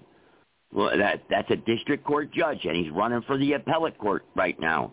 He's running for the appellate court, so uh, he's part of the good old boys club. What did he say, Peter, about the statue? He said the statue they, uh, they entrust him to the state legislator entrust them to rule change the statute or something? yeah. Interpret it any way he wanted to. Actually, it's pretty much. What yeah, yeah. I can do yeah. what I want. With it. what it says. Yeah. The word "shall" Isn't that means something? man. In in in legal uh, uh, language, the word "shall" in a statute means must. It is mandatory. And he said, no, uh, uh, uh, the state legislators trust me to interpret it differently. yeah, yeah. Isn't that something? Isn't that something? Because that's very important. Words have a lot of meaning in law, you know, and and shall is, is, is you know it's called statutory construction of you know the language, and, and shall it's not may. You know, when you see, see a statute says may, then may is what? What's that mean, Peter? When it says may? Well, that's they don't have to do it. They can. It's discretionary. They have discretion. They can apply it or they don't have to apply it. But when it says shall, it means must, and must means it. It applies as it's spoken. That's it. If yeah, it says, yeah. yeah, if it says state must give you three years, then they must. If it says they may, then they don't have to. They could go less.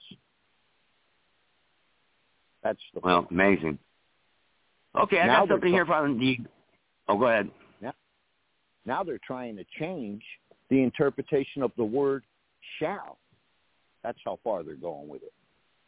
Yeah, yeah. Say, and if I would have won that, and if I would have won that, right? If I would have won that case, that would have caught the 100 counties in North Carolina would have had to change a lot of convictions in this state. Yeah, they'd have had to call, recall all those guys that they put away wrongfully, and they know they did. Yep. Yep. Yeah. So that could be another reason why they're coming after me too. Make sure I don't reopen that situation. So, but uh, let me check. Let me do this here. Uh, get this going here, and uh, this is about abortion. The global. This is the New World Order's global abortion program. Should be in. In England, the Royal Commission on Population, and then Kissinger's Memorandum 200 CIA Department. Background noise. 73. They know that globalist policies actually keep the third world deindustrialized, where they can never be into, and that that actually blooming of population. But they said they want to do that to hold them down industrially so they can be controlled by the New World Order and their resources, and that they will then come in with soft kill weapons, sterilization, abortion, forced abortion to reduce the third world response to being in starving squalor, and we'll have some of the abortion survivors on. There's thousands because pro-lifers know what's going on and they lurk around. That's what the media says. They lurk around late-term abortion facilities that are in more than 40 states. And they've been arrested for pulling babies out of the trash cans. And they put up barbed wire fences around the dumpsters. And so, uh, but the pro-lifers learned how to throw a rug over the barbed wire and how to get over it, and they get cut up and stuff. And they dig around the trash every day when they can, and they get them dead babies out and try to give them proper burials, or they try to bring media attention to it, that it's disrespectful to the human. Or more often than not, they end up finding a live baby Now, a lot of times the baby's all cut up and sliced up or burned from the salts they put in to induce the abortion. And so the baby doesn't uh, survive, and then the pro-lifers get in trouble. How dare you try to save a baby? Now, what they do with a partial birth abortion is they go ahead and pull the baby out on the table, and they stick a knife in the back of its head, and they stick a vacuum cleaner in and suck its brains out. Suction system, similar to what you have at the dentist, but more powerful. They, they use to suck the saliva and detritus out of your mouth when they're cleaning your teeth or doing a root canal. And if you don't like to hear this, grow up. This is what we're doing to humanity. And when you do that to the weakest of us, old people, unborn babies, newborn babies, you better believe you're going to start having police brutality. You better believe they're going to start shooting people for no reason. You better believe they're going to start putting you in FEMA camps. Hitler did all this with abortions and infanticide and forced abortions and killing the infirm and getting rid of the old. Do you got it? It's called eugenics. It's the New World Order belief system.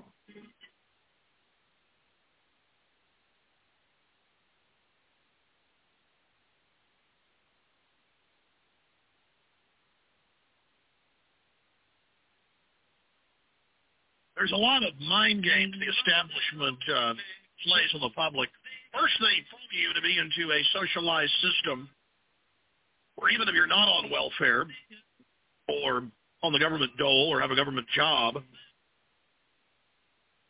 you know you're paying for it. And so they then sell the message through popular culture, through public school, through college, that it's just the received, granted uh, knowledge that it's true that more children is bad and that more children cost the public money when it's actually children that are our future. And if they had any hope in this Ponzi scheme of big government and Social Security and pensions, that we needed a, another baby boom. But that didn't happen. In the United States, if you take out the giant immigrant influx, has about a 1.7, 1.8, depending on the year, population growth. That means for every two people we lose, we lose more people each year. A mother and a father, on average, have 1.7 children, and they don't replace themselves.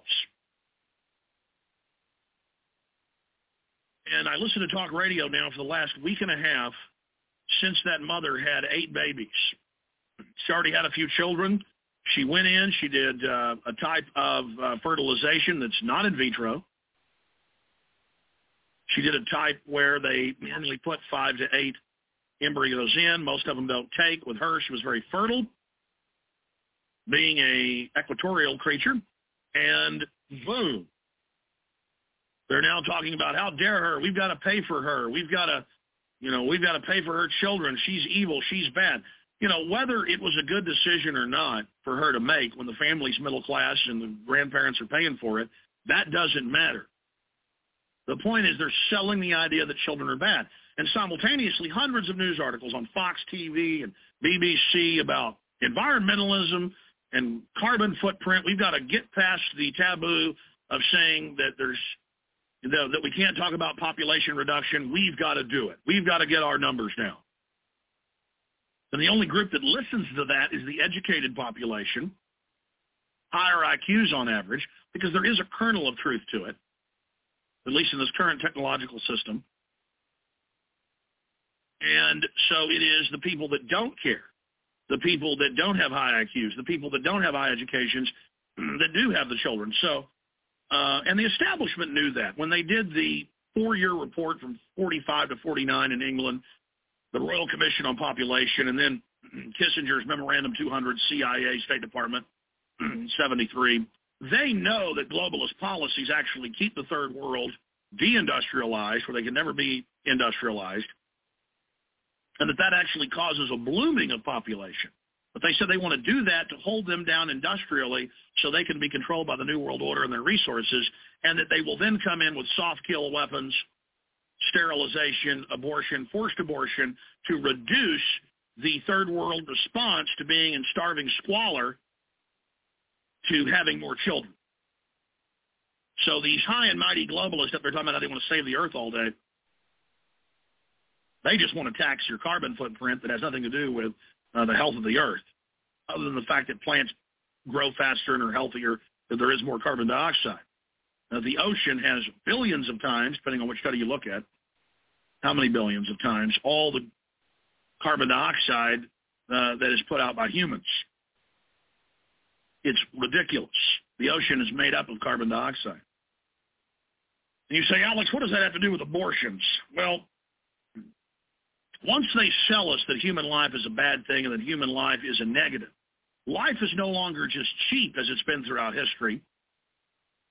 It's a liability. And so we think of ourselves as bad and we think of other humans as bad. And so we don't mind when we hear a million, 300,000 Iraqis are dead in the last six years almost. A million plus before that in the 14 years of siege. We don't care when we hear about old folks uh, basically being chained down and euthanized with morphine all over the country, as reported by the Wall Street Journal and other publications. It's on record. They can even talk. They beg for food and water. Please, honey, give me water. Nope, I'm sorry. The state's now your uh, guardian, and uh, you sign those forms saying we were your guardian. Uh, you're going to die. We're going to dehydrate you. Be nicer just to put a bullet in their head. And so the point is there is a great evil already all around us. And there are thousands of people. In fact, I want to get some of these folks on the show. I've seen them in television interviews. I interviewed some years ago. I know one of them is a beautiful blonde lady. I forget her name. I interviewed her about a decade ago. In fact, send your tips. Help us remember all their names. I mean, I can do a Google search myself and find them. But who you recommend to Joey V at Infowars.com, and we'll have some of the abortion survivors on. There's thousands. Because pro-lifers know what's going on, and they lurk around. That's what the media says. They lurk around late-term abortion facilities that are in more than 40 states. All right, everybody. All right. Well, there you have it right there. I mean, uh, yeah, uh, the murder, the murder. Imagine, just imagine for a second, real quick, just real, uh, think about this. Imagine all the children that have been aborted if they were alive today. Imagine. Wow, what contributions they could have made, what cures for diseases they could have made, what, what how, wars they could have prevented. Just think about that. The contributions to the human humanity, to humanity that they could have uh, they could have uh, contributed, how they could have contributed. Just imagine. Amazing, huh? When you think about it. I mean, it's just uh, it, it's it, it'll blow your mind, blows your mind when you think about it. Um. Okay. Anybody here? Uh, who do we have here? We got one guy that dropped here. Uh, let's see. Who was he? Oh, that was a 704 that was on the line there with their hand up, and they dropped now. Um. Okay. You had your hand up. I'm sorry. I'm, I tried getting you to talk. You didn't want to talk. Um, uh, Peter, you still there? You had a lot of background noise. I had to mute you. Peter, you still there? Yeah, I'm here. I, I was. Uh, oh, okay. I was con- con- confronting strangers on the street. uh, what were they doing? Trying to rob you? I don't know. You know, it's unusual to see people walking down back roads up here, you know, with flashlights and. Uh, maybe hunting, maybe you know. Well, hunting for uh, car stereos, you know. I thought maybe they lost something or somebody, or you know, sometimes people looking for their kids or a dog or something. And so I yeah, had to go out yeah, front. Yeah. Ask them, you know, what's up? Yeah, I don't know what. The, who just put this in the chat room? What's that Photos app? What's that? I don't know. You put a link in the chat room there. That might be Tave actually. I put that in there. That might be Tave. I think that's Tave. I'm not sure. Usually he calls in. I don't know where he's at. Or maybe he can't talk tonight. What's that, Tave, that you put in the chat room there? Uh, I, I, I, I want to click on it and uh, I think everybody out, should uh, take. Your, I, I think everybody should take your lawyer's number and call him tomorrow and ask him why he wasn't in court. Yeah, there you go. There's an idea. There's an idea. Hey, what do you think, guys? What's up with that? We got we we got a we got we got a taker maybe. Let's see here. Two, three, four. Go ahead. You're on. You guys, Watch the got language, devil guys. Hang on. I'm sorry. Hang, hang on. I'm sorry. I'm sorry, Dave. Hang on. Everyone, watch the language, man, for real. All right. Go ahead there, uh, Dave. Go ahead. Uh, that thing I posted was uh, what is today? Uh, Monday night we had uh, Akron City Council meeting here for this lovely state that our city I live in. And uh, if you look at that, they made a uh, passed legislation to limit uh, how many times you can speak at a council meeting per month, only one time, and there's some other stipulations there, but you can see it. All First Amendment getting wiped out.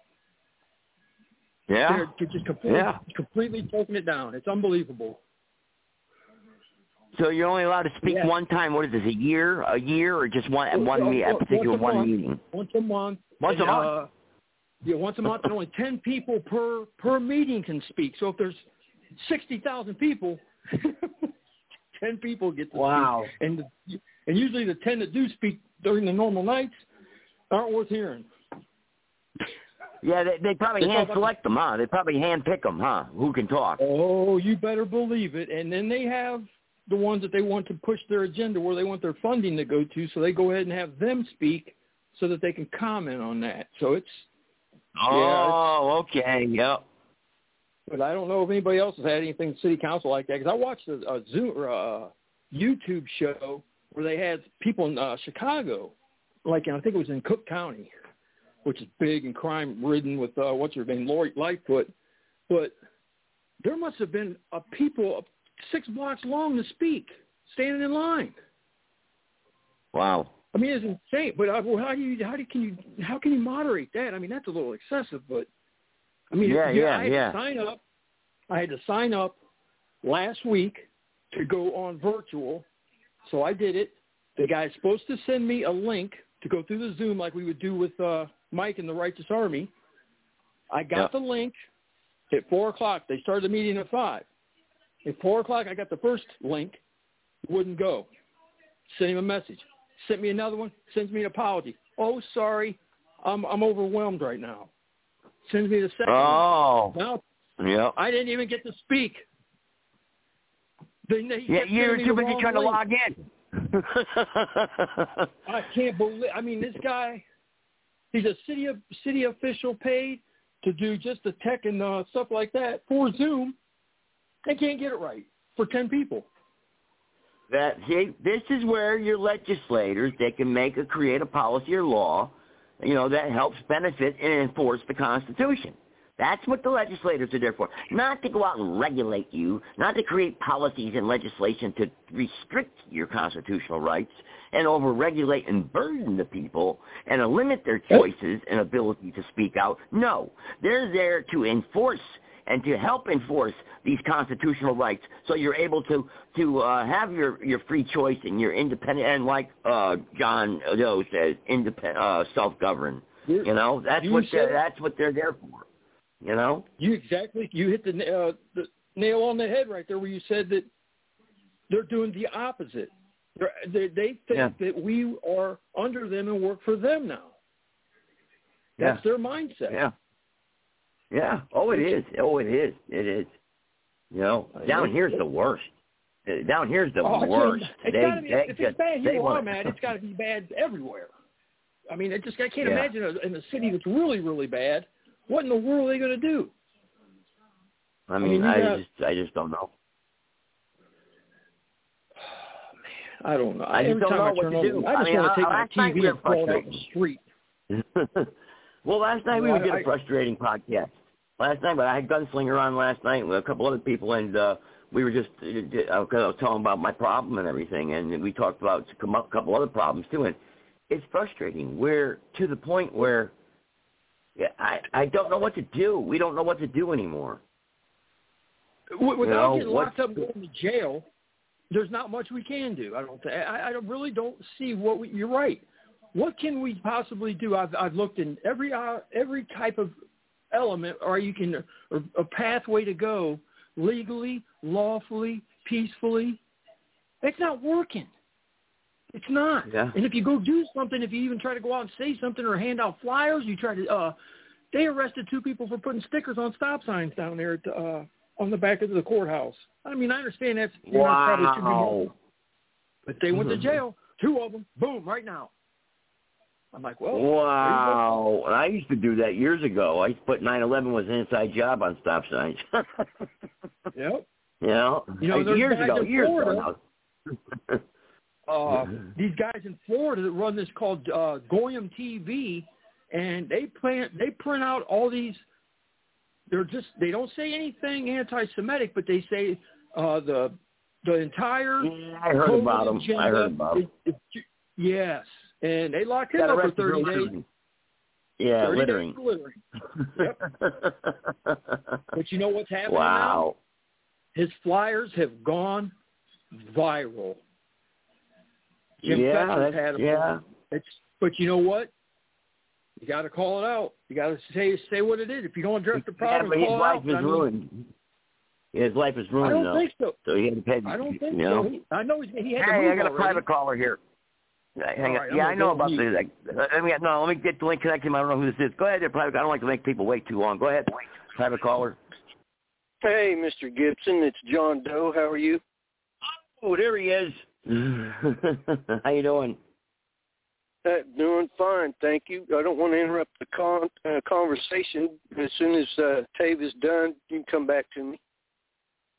Oh, okay, Cave. You were. You Hey, want to continue ahead. on with Hey, your go point? ahead, you guys. I got to stick a battery in my truck, so go ahead. I'll just listen to you, and you guys can go ahead. I've already, All right, I'm all already right. out of my hot air. Go ahead, Mr. Doe. I hope you got some dough. I need some. Go ahead, John. D-O- Doe. D O U G H. I'm trying to be funny. I don't hear you laughing. But then I'm, again, I'm, I'm, I'm, I'm laughing. I'm laughing underneath my crying, actually. But go ahead. go ahead. Well, the I'm- floor is yours. you were you were you were saying people to call your um, lawyer. Give us his number and give us some ideas about what you want us to say. Yeah, that's a that's a good idea. Well, I can't tell you what to say because I think that would be kind of like, well, well, I don't know. Legally, uh, if I if I say tell them what to say, could that hurt me uh, politically? Uh, what do you think? Uh, let me ask, uh, just for his opinion. Opinion, since you are paralegal, uh, Peter. What do you think?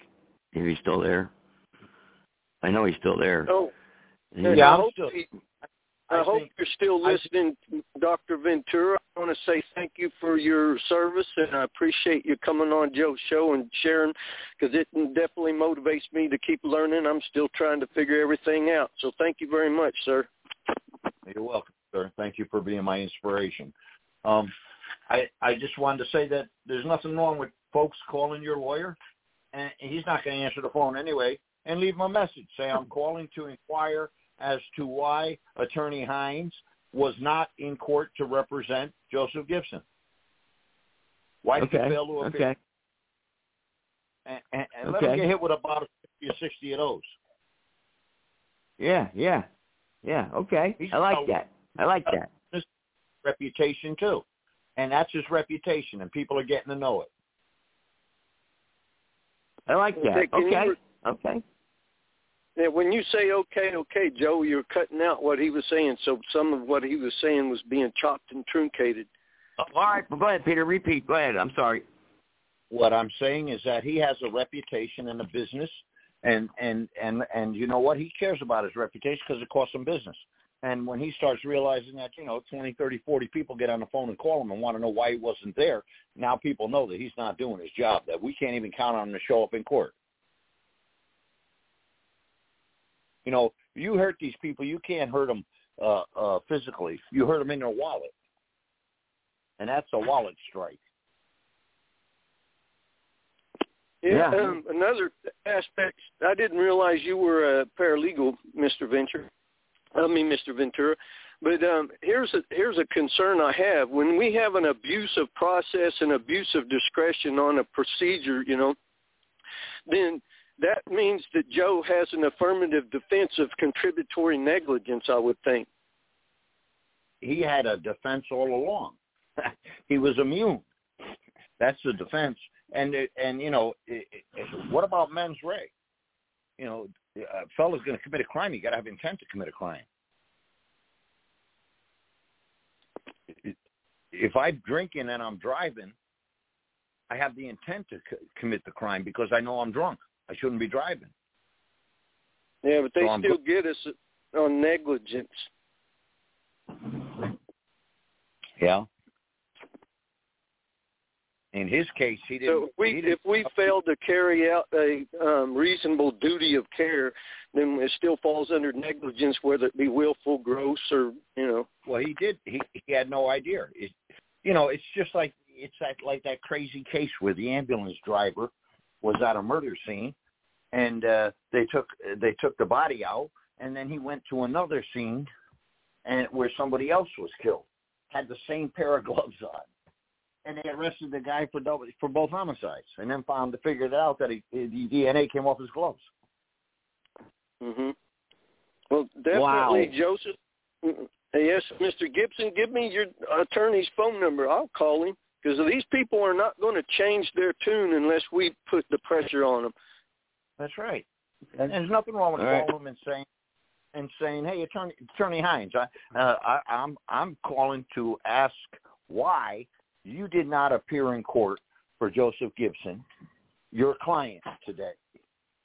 Yeah. That's it. Does that wouldn't- you know that concerns me because you know uh, Joe is a concern to me, and I don't want to hire you for any services down the road if you're going to treat people like this. That's right. Correct. Correct. Correct. I'm just I'm just googling his number here, his office number. So I, I'm bad with numbers, guys. So I'm, I'm gonna get his number. Don't worry, we'll, we will have it here. So I got What's his Just, What's uh, his name? What Hines? Attorney what Hines? What's his first name? it's, it's uh, is it Terrence Hines? Attorney Terrence Hines. He he's in Winston Salem, North Carolina. The guy that screwed up my sentence originally, though, ri- the guy that originally screwed up my sentence, also that's entangled. See, there's a couple of attorneys involved in this mess. You should have heard the one that hung up on us the other day. that was a Yes, good one, huh, Hines. Peter? Hines' Right, give him, is give him Hines.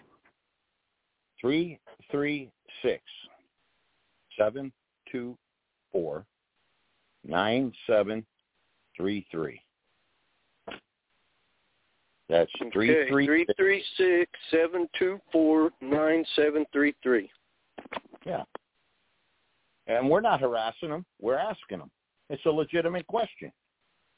Exactly. We're doing our own due diligence research to make sure that we have qualified candidates as attorneys. And if you're going to treat customers like that, well, I'm going to put you on my naughty list, and Santa Claus is not going to bring you a gift this year. Thank. Uh, that was a good one. That was a good one. That was a good one. um, to do, but well, check this out though. The guy also that's really, really responsible. I'm gonna give him Dugan's number. What do you think about that one, Peter? Well, I mean, you you can, but this guy didn't show up in court today. He. Yeah, yeah, yeah, yeah, yeah, yeah. Well, Dugan reneged on the other thing I- deal. I mean, Uh, the other thing I don't understand is how how you uh, the probation officer can call a guy into his office, already have a predated warrant, and then tell you to sign your conditions of probation, and then tell you, well, now that you signed them, I have a arrest warrant for you for violating them. Well, I had no knowledge I was violating. I didn't even sign it, and the proof was in the dates, the date of the warrant and the date I signed. I signed after the warrant was issued, the conditions of probation. So how do you get them? That's how corrupt they are down there. yeah. Hey, I How have does that work, John Doe? Uh, what? What he just said right there. What do you think about that? Uh, me, I'm sorry. I had another thought pop into my head, and I was half-heartedly paying attention. I didn't catch it. All right, all right. That's okay. That's okay. Go ahead with your question. Go ahead. I was just going to ask. You remember you had Shabaka pop in just for a brief moment yesterday on the show, and he alluded to something that I think is worthy of checking out because you hear about these universities that have these legal divisions where the students get together to do projects to find out what particular um, person that might be in jail should be exonerated because the evidence wasn't there whatnot, and they go back and do all this studying and whatnot, and then they help free these people. Well, I don't know if something like that would be apropos to, you know, introducing to some of this stuff you're trying to get done because that might be a cheap way of getting good uh, jurists, so to speak, legal students that want to help make sure the system is staying just and true throughout all of its processes. I don't know. Explain explain that to me now again. What happened with he when he well, they mentioned re, refresh my memory, please, because I don't. I was trying to get him off the call. He was going to start with the Shabaka, this, you know, and promote his show eighty times, you know, and I was trying to get him off, you know, because I didn't want to hear about Sarge and you know they they got a you know uh they're calling him out for neglect of duty, you know. I didn't want to hear it all over again, you know what I mean? Here I am talking about a subject that you know, and he didn't listen to any of the show. So you know, so it's right. like, you know, come on, man, you know. yeah. Well, I understand that. And the first part of the show, it, was obvious he hadn't been listening, so therefore it was justified that you wanted to go ahead and move on with the rest of the show. But he alluded to something in the process of talking about something about some college Berkeley or something, a legal deal, and I I didn't pick up on it right at the time, but I thought, okay, I know there's a number of colleges. I don't know what their names are, but I've heard about them, and I've seen um, episodes of uh, people talking about them in different broadcasts, where these students they go back as a part of their class, their legal students studying to be lawyers, I guess, but as part of their class, they do these freebie projects where they'll go check out some cases about these people that are in prison and they'll read, look through everything and make sure all the process and procedures were done correctly and if there were any uh, thing that slipped under the table or if evidence wasn't being applied and then they end up producing this information to the court somehow and getting some of these people free and some of these cases solved. And I'm like, man, that's an awesome service. And they're just a bunch of regular common folk like you and me just happen to be studying for, I guess, the bar or something. And they do this through their class. I don't know how many colleges do that or universities, but I've heard of a few, uh, but I don't remember any names. And I was just wondering if that was an option that if anybody else listening out there might know more about that they could call in and give us some feedback and help us understand how that might be an option because you don't have a whole lot of money to keep uh, hiring lawyers to keep being crooks and just bait and switch and steal from you. Yeah, yeah. No, no, no, no, no. I agree. I agree. Uh, I agree, John Doe. I, I'll, that's a good idea. Uh, let me connect uh, Ron I think this is Ron, uh, Ron Reck here, but please, the F, please, please, please. I know you like to say what you want, but you know, I, I got these show, this show. I'm trying to get, you know, I'm trying to save these shows for a reason. Go ahead, Ron. Are you asking me to watch my language? Are yes, you telling please, me to watch my please. language? Oh I'm my not telling. God. I'm asking. I'm asking. Consti- constitutional violator. Constitutional If violator. you were on, if you were on the Johnny Carson show, or if you were on the late night show, you know you wouldn't say that. You wouldn't talk like that, right? Okay, I'll be. Just for this one time. All right, It'll thank never you. happen again. Hey, Never Thank wait, you, again. Ron, thank you. Ron, on your show, you're always saying you're going to do it your way, whether anybody likes it or not, and you just turn on all That's the right. mics, whether we want to be on or not. I do. Yes, sir, I do. That's right. Yes, he do- does. I don't Yes, care. he does. I don't care. Well, that's his show, though. That's his show. He can do what he wants. Yeah, I, but I believe that's what I this believe in is- freedom of speech. If you don't want to be heard, this- don't talk. You know, that's the way I see Yeah. that. That's just plain Yeah, simple. but but No, no, I see his on your point. topic, Yeah, I see his I'm not trying to get Go on, ahead, Joe I'm Brown, not trying to get off this topic. All right, but you guys are missing a lot of key parts here. I've been in this legal world for many, many fucked up uh, years. Okay, uh, sorry about that, but anyway, it is. It's bad. it is corrupted, and you, there's there's two of you, and you know the the point is, the the first question you was in court today. Is that the, the issue today? You was in court today? No, I did not go. I did not go. Uh, my lawyer didn't you go either. Okay. Yes. So they're going to issue a warrant for you to prepare you to appear. Probably. Are they gonna- Probably. Okay. Well, all right. Well, the, okay. The lawyer's been paid, right? He hasn't motioned Yes, he to has. vacate from the case, but he hasn't motioned to vacate. No, we like that, right? Didn't didn't Nope. send a notice of failure to appear. No, no legitimate reason. Nope. Was you was you supposed to appear? Was you you yourself supposed to Uh, appear in well, today? No, last night he told me. Well, he said he said late late last night he said uh he was going to try to get it continued. That's what he said. That's what he told me. But he didn't even show up. Well, he can do it. He can do it electronically too. That's another thing. But Yeah, but I don't think he did because I, from what I heard, the, the prosecutor, the prosecutor, the prosecutor apparently left a message through somebody and said, "You better tell him get to court." So, and I didn't go. I don't. I don't. Okay, well, take it. well. I don't like being ordered around like that. So. Yeah. Well, Mhm. it, well, that depends on who you are. Which one of you are actually in court? You know, Okay. and a lot of people think that's crazy, but it's true. There's two of you. Okay, and explain it to me. People don't don't get it.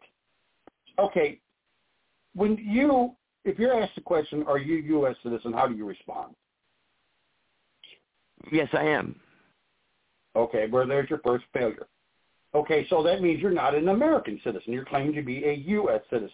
Two mm-hmm. different Oh, people. okay, gotcha, gotcha, gotcha. Yes, I say American citizen. I do say that a lot, actually. I'm sorry. I'm well, sorry. Yes. you, right, but in the court system, it's going to be U.S. citizen only. There is no American. If you were an American citizen in that court, it had to be by common law, and they don't. I do see that you, no more. Joe. I They- see you. I'll connect you in a minute. Go. I'm sorry, Ron. Go ahead. So, so they simply do that to manipulate you. That's what they do.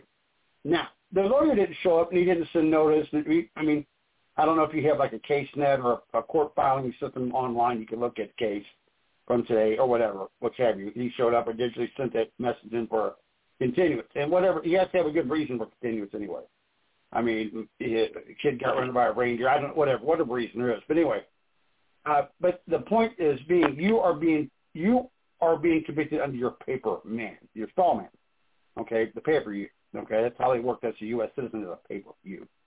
Okay, All right. so you, you're consi- you're considered a corporation. That name is a corporate name, and that's who they're going for. You you the American citizen are the representative of this U.S. man, the straw man. Okay, so that's why you got to take all the heat for the guy.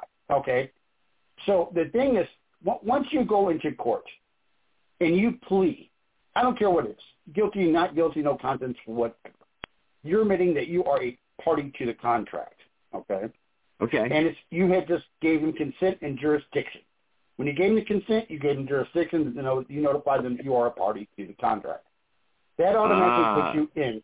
There's no way out. You're st- now you're stuck with it. Okay, and they're not going to tell you. They're not going to tell you. Well, you know, this way you get out. of it. But there are ways out of things. If there's no victim damage or fraud, you're okay. But if you hurt somebody, or something up, or rob somebody for something, lie to them, then there's a problem. You won't be able to win that because it's a constitutional fact of law.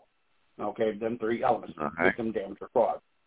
Okay, if it's a bullshit reason like a traffic ticket, DUI, not paying child support. Now DUI is there's a clause to that. The DUI is if you're caught drunk driving, but you didn't hit nobody, rep, hit nobody, run over nobody, nothing. You just got to stop, drink in the car, and driving the car. Okay, technically it's not even a law, but they made it a law because you consent to it. Get it? You consent to this. Yeah, yeah. They make it up. You consent to it. The, the Poor Boys didn't do it. They were all drinkers. Like, you know, during Prohibition. You know why the Prohibition ended? A lot of people don't know that. That fun fact of history either. They couldn't get nobody to convict nobody. People that violated the, the Prohibition law, they couldn't convict because most people are were drinkers. And nobody would convict. So, you know, it just didn't mm-hmm. work out in their favor. So, but same thing. Yeah, okay, yeah. same thing. All, all these laws, all these gun laws, all, it's, no.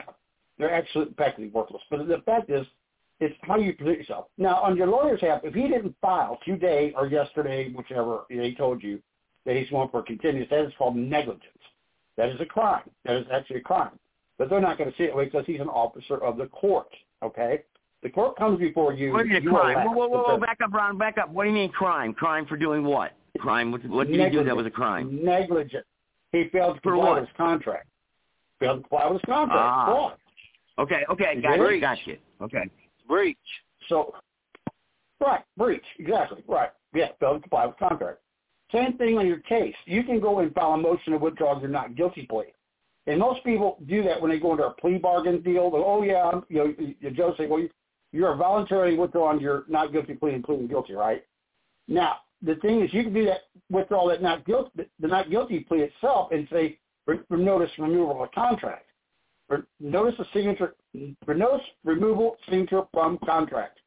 That's why you're withdrawing your pleas. You're, you're, no, you're withdrawing your signature to the contract. You sign any Okay. paperwork with the court, anytime you do that, you are signing contracts. Everything, I don't care what is property or what have you. You know what I mean? Put it this way, if you go to jail and they have you sign a, a property on your property, okay, you know, your watch, your wallet, your, your cell phone, stuff like yeah, that, right? And you don't sell it, they tell you if it gets stolen, it's your own problem. No, it ain't. It's theirs. It's happening on their property. They're they're they're they're binded by it. Also, they want you to sign a medical waiver. They'll say, well, we we need you to sign this medical waiver so we can treat you in case you need help. Don't sign that either. Because guess what? If you get sick or die in that jail, they're not responsible. So that's why you don't sign them waivers. Don't sign nothing. I mean, apps, don't even talk to them. Don't say a word to these people. You know what I'm saying? That's the, Yeah. the real way. Most people get intimidated and scared. They're fear. Fear works great, man. Fear is the best thing to ever get somebody to do something for you. You scare the shit out of somebody, they're going to roll over you. It's real easy. Okay, now Ron. Ron, I'm in there now. Hang on, now I'm in there. I'm inside the jail now. I don't sign no other papers. What's going to become Nope. of me? They're going to keep me there forever? Nope. They got to kick you out a certain amount of time. They can't keep you too long. Oh, well, oh, gee, thanks. So how much time would that be? Year, Well, two, three, they, four? they well no, they have they have actually 72 hours to pursue a warrant. They have to have a warrant for your arrest. They they got like 90 like 72 hours to hold you. And if they can't produce a warrant within 72 hours, they have to let you go. There has to be a warrant for your arrest. You're being locked up for Okay. probable cause. You're not being locked up for the crime you supposedly committed until the prosecuting attorney Okay. sees it and they say, well, okay, I'll, I'll see this guy's worth X amount of money, so I'll go ahead and file this warrant then.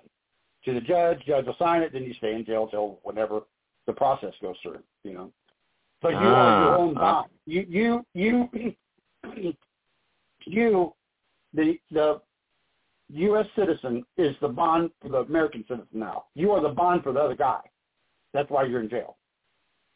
It's like a pawn shop. You're being Okay. you're pawned off. You follow me? Yeah, I yeah, I'm following I I'm following you. Now, okay, now let me ask you a don't get question. Let me ask you, Hey, Okay, Ron, let me is ask you this a question. part of the Peter. sovereignty movement? no, What's that? no. Go ahead, Ron. You You got say a question. Go sovereignty ahead. movement? Okay. No. Anybody hangs bullshit. up, you won't get They're back in. Hang on, guys, guys, guys, guys. Time out, time out. Anybody hangs up, you won't get back in. We're going into overtime. Okay, thank you. Sorry. Go ahead. Okay. Sovereignty, you don't want to be a sovereign person. You just don't want that to happen. They are sovereigns. You are not. You are an American citizen. You're born in this country called America. You were not born in the United States of America. You get that two little word of America. United States of America. What does that mean? A lot of people don't understand that one either. That is a corporate financing firm. That they're here to govern you, to control you. In other words, they're the management firm that controls the country.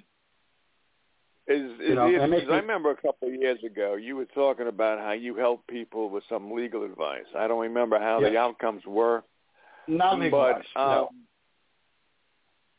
But now yeah, I legal helped advice. Okay, with some kind of advice. In any case, Mhm. Do you um Mm-hmm.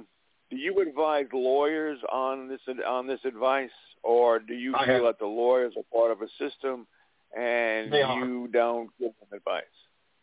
I I do talk to attorneys at times. You know, I have a lot of friends that are lawyers, um, and I, they'll talk to me on a topic where they can't figure it out. Something ain't right, they can't get it. You know, they're stuck. You know, kind of stuck in a spot, and that's because they're that. that okay, And is that It because of the confusion between common law, U.S. citizen, mercantile law, well, corporation, actually falls under com really just common sense. Because what they're finding is the court system has this, this, and this, and some reason it's wrong. You know, why is it? Why is this thing wrong to me? You know, so they got to go back and look and they look, look, and they get stuck and they can't figure it out. And they'll call me, Yeah, hey, but you, when what you, give you, when you give advice, is it is it somewhat Well, I don't give contradictory advice, or dude. opposition? Joe, I don't give it. I Huh? don't give advice, brother. Okay, you don't, don't give, legal advice. Right. So when you offer your opinion to people and they take that opinion and go to court with it, Mm-hmm. Right. um, do they win their cases? Majority have, but They majority Is also screws up. or is that majority, criminal? both. But people, but people Both. screw up in court. They get nervous, right? They they they've not got practice. They've not been in courtrooms. You know, that's where most Mm. people they, they have not have any type of courtroom experience get scared and they screw up. They get nervous. They don't. They forget what they're supposed to say. You know, things like that. Um, the opinion that you yeah. sometimes give is that contrary to what lawyers would uh, would advise people to do? absolutely. Yeah. Absolutely. You got you got to remember yet- that attorney is an officer of that court. He's Well, I to be in favor for the court way yeah. for you. Even if he wasn't, he'd Right. still be afraid to lose his license. I can understand that. So as a result, Right. he's not. Right. A lot of lawyers will not oh, well, not trying to offer the best defense for their attorney because it might offend No. the judge. I can understand that. What I'd like Mhm. to know is is the particular types of opinions and advice and recommendations that people have to go to Mm-hmm. court. I'd like to find something that's successful, you know. And Well, if, it's, at if it's in opposition to what if it's in opposition to what the court system Mhm. wants the lawyer to do, and that Right. um, court system does not want people who are not lawyers to represent other people. They can represent themselves, but they can't represent Right. other people. I just want Right. to know if it's how successful it is. So Well, it, it, Uh, it depends on the experience. uh-huh. It, it, it depends. It depends on the experience of the person, how much research they've done, how much study they've done. Uh, I mean, I've been doing this for almost forty years, you know. Um, but I didn't. I didn't want to become you know, a Joe lawyer. said it, Joe mentioned earlier the simple thing is people don't understand the language of the court. Right. Right. That's And where it's- everybody it's- gets themselves into trouble. That's right. Right. Right. But you can stop that. You can stop them from doing that too. The thing is, a lawyer is not really what you think they are. They're just an interpreter. Okay, that's what they. They're deal makers. They make. They interpret the law to you because you are completely abundantly ignorant to the fact of any of it, and that's what they wanted. They don't want you to know. What better way to, to screw somebody over than to not let them know exactly what you're saying to them? You know what I mean? It's easy. Put fear in them. You know what I mean? Look, look at the plea bargaining deals. You know, if you don't give me a guilty plea, I'm gonna get you five years in prison. But if you give me a guilty plea, I get you two years probation. So you're still free. You don't have to go to jail. You walk. And nine times out of ten, that judge is going to go with it. Nine times out of ten, he'll go. With. No, with they it. want the plea But- bargain. 100%. They want that plea bargain. Right. That's money in their pocket. That's right. And if you take a trial, cost them more money. They hate that, and it, that's why they threaten you with that. You, you, I mean, you can be completely innocent and still lose. That's the sad part. Because the thing is, you don't, people don't understand. They're they're entering these contracts. They don't understand that part. You know, like a cop pulls you over, and the cop goes, "You know why I stopped you?" You say, "Well, I crossed the line or I speed," and you just admitted to a crime, but you admitted to the contract. You, you admitted your part in contract. If, and it, the the fun, you got to look at every aspect of every case, everything that goes on. Okay, now when you get your driver's license, you got a book before you got them. Okay, most people get the book called Rules of the Road, right? So you go read the book and blah blah blah blah blah. You go take the test, you pass it. You get your eyes checked, you can see everything's cool, blah blah blah blah blah. Then you get this card, they hand you, you sign the card, and they take they shoot a picture mm-hmm. of you, and that, that signature's under your picture, right? That signature is a contract signature to a contract That's right. of the rules and road. You 100% agree to the terms and conditions of that right. Same thing in court. It's the same thing. If you sign the paperwork, you are admitting to a contract. Every time. That's why they give All you the- such a hard time when you get a ticket. If you refuse to sign that ticket on the side of the road, because Right. that cop has already written it in the back of his car, so when he signs it, he then becomes the let's call it it's like a, a, a con- like you're into a contract. He's then responsible for that bond or that that piece of uh that that right there he wrote for you. So it's it's on him. Well, he's, he's responsible for the, the term of the crime they well, it ain't a crime. Right. It's most all traffic laws are civil cases. A lot of people don't know that one either, man. It's a civil case. Um, you know, uh, you know, I had a friend of mine got a DUI, and uh, he was like drunk computer bound. But I did everything he told me to do. And I said, okay, well, what happened? He goes, well, they threw it out. I won the case, and I said, well, there you go. I said, but you was drunk? Oh, yeah, I was. I was stone drunk. And I said, okay. So what did you do? I said, well, I didn't take the field sobriety test. Uh, they took me in for breathalyzer, refused it. Then they told me they're going to take my driver's license away for a year. And he goes, well, I don't need one anyway. And he pissed off the cop. He really got the cop mad at him. So they threw him in jail for a couple hours and they let him go. Okay, so he shows up for court, and the court automatically said, well, the, the, the prosecutor came and said, well, I don't have no evidence against you, so we're going to dismiss, dismiss the ticket. So they dismissed it. And I said, well, you need to take it back. You need to file a motion and take it back. Don't dismiss. Don't go for dismissal. Go for discharge. You want a motion? Go right, back let's get back to my that case, Ron. dismissal. Yeah. Uh-huh. All right. Because I'm not. This isn't a driver's would you- license I'm dealing with here. What was you char- What was you, You know. charged with? What was you charged? What was you charged with, Joe? DUI. Same Okay. thing, Joe. You- Same thing you're talking about. You're talking Yeah. about with that discharge and stuff. Yes. Right. Okay. So you, you have a DUI charge against you, right? Correct. All right. Well, uh, did you take the field sobriety test? No. Did you take the breathalyzer? No. Are you sure? Okay. Yes. Well, yeah, I remember. Did you, yeah. Use the breathalyzer. Did, did you refuse the Huh? When you breathalyzer blow- in the ambulance? Wait, No, Joe, I didn't refuse did they anything. They never offered you, it. Remember when you went into the um ambulance and they shot you up without your permission? Mhm. They may have Yeah, they they may shot me have up with taken Narcan. some vitals. Yeah, but they may have taken some information from you at that point, and you just don't realize it. No, Well, no, they checked oh, my blood give 'em your pressure. blood, they Joe. checked my blood sugar and stuff like that. I remember exactly they what drew, happened they that drew day. blood from you. They drew blood. Oh Okay. yeah, oh yeah, they Yeah, took they blood from me. Yes. That's Have your you test seen a right chemical there, test That's yet? your test. Have you have you Hang on, I seen can't have hear your license, here. Well, has your license been suspended, and have you seen a chemical test? No, I have not seen the chemical test, and my license was never suspended. Okay, well then you need to go to the hospital you were at and request that medical record of the of the of the lab. I was not at a hospital. I never went to the hospital. They did it on the side of the road. No, but Who you did- have to have that lab. That that rolling lab goes back to a hospital. That's what he's saying. So wherever There was no rolling lab. There ambulance is was no rolling lab. Time out. There was no rolling lab. I was I, two EMS workers. That's it. An ambulance. That's it. Okay, but it had to go to the Where- hospital. Wherever they came from. Right, had to go to the ho- Yeah, nearest they got to get hospital. called go out to. of somewhere. Right.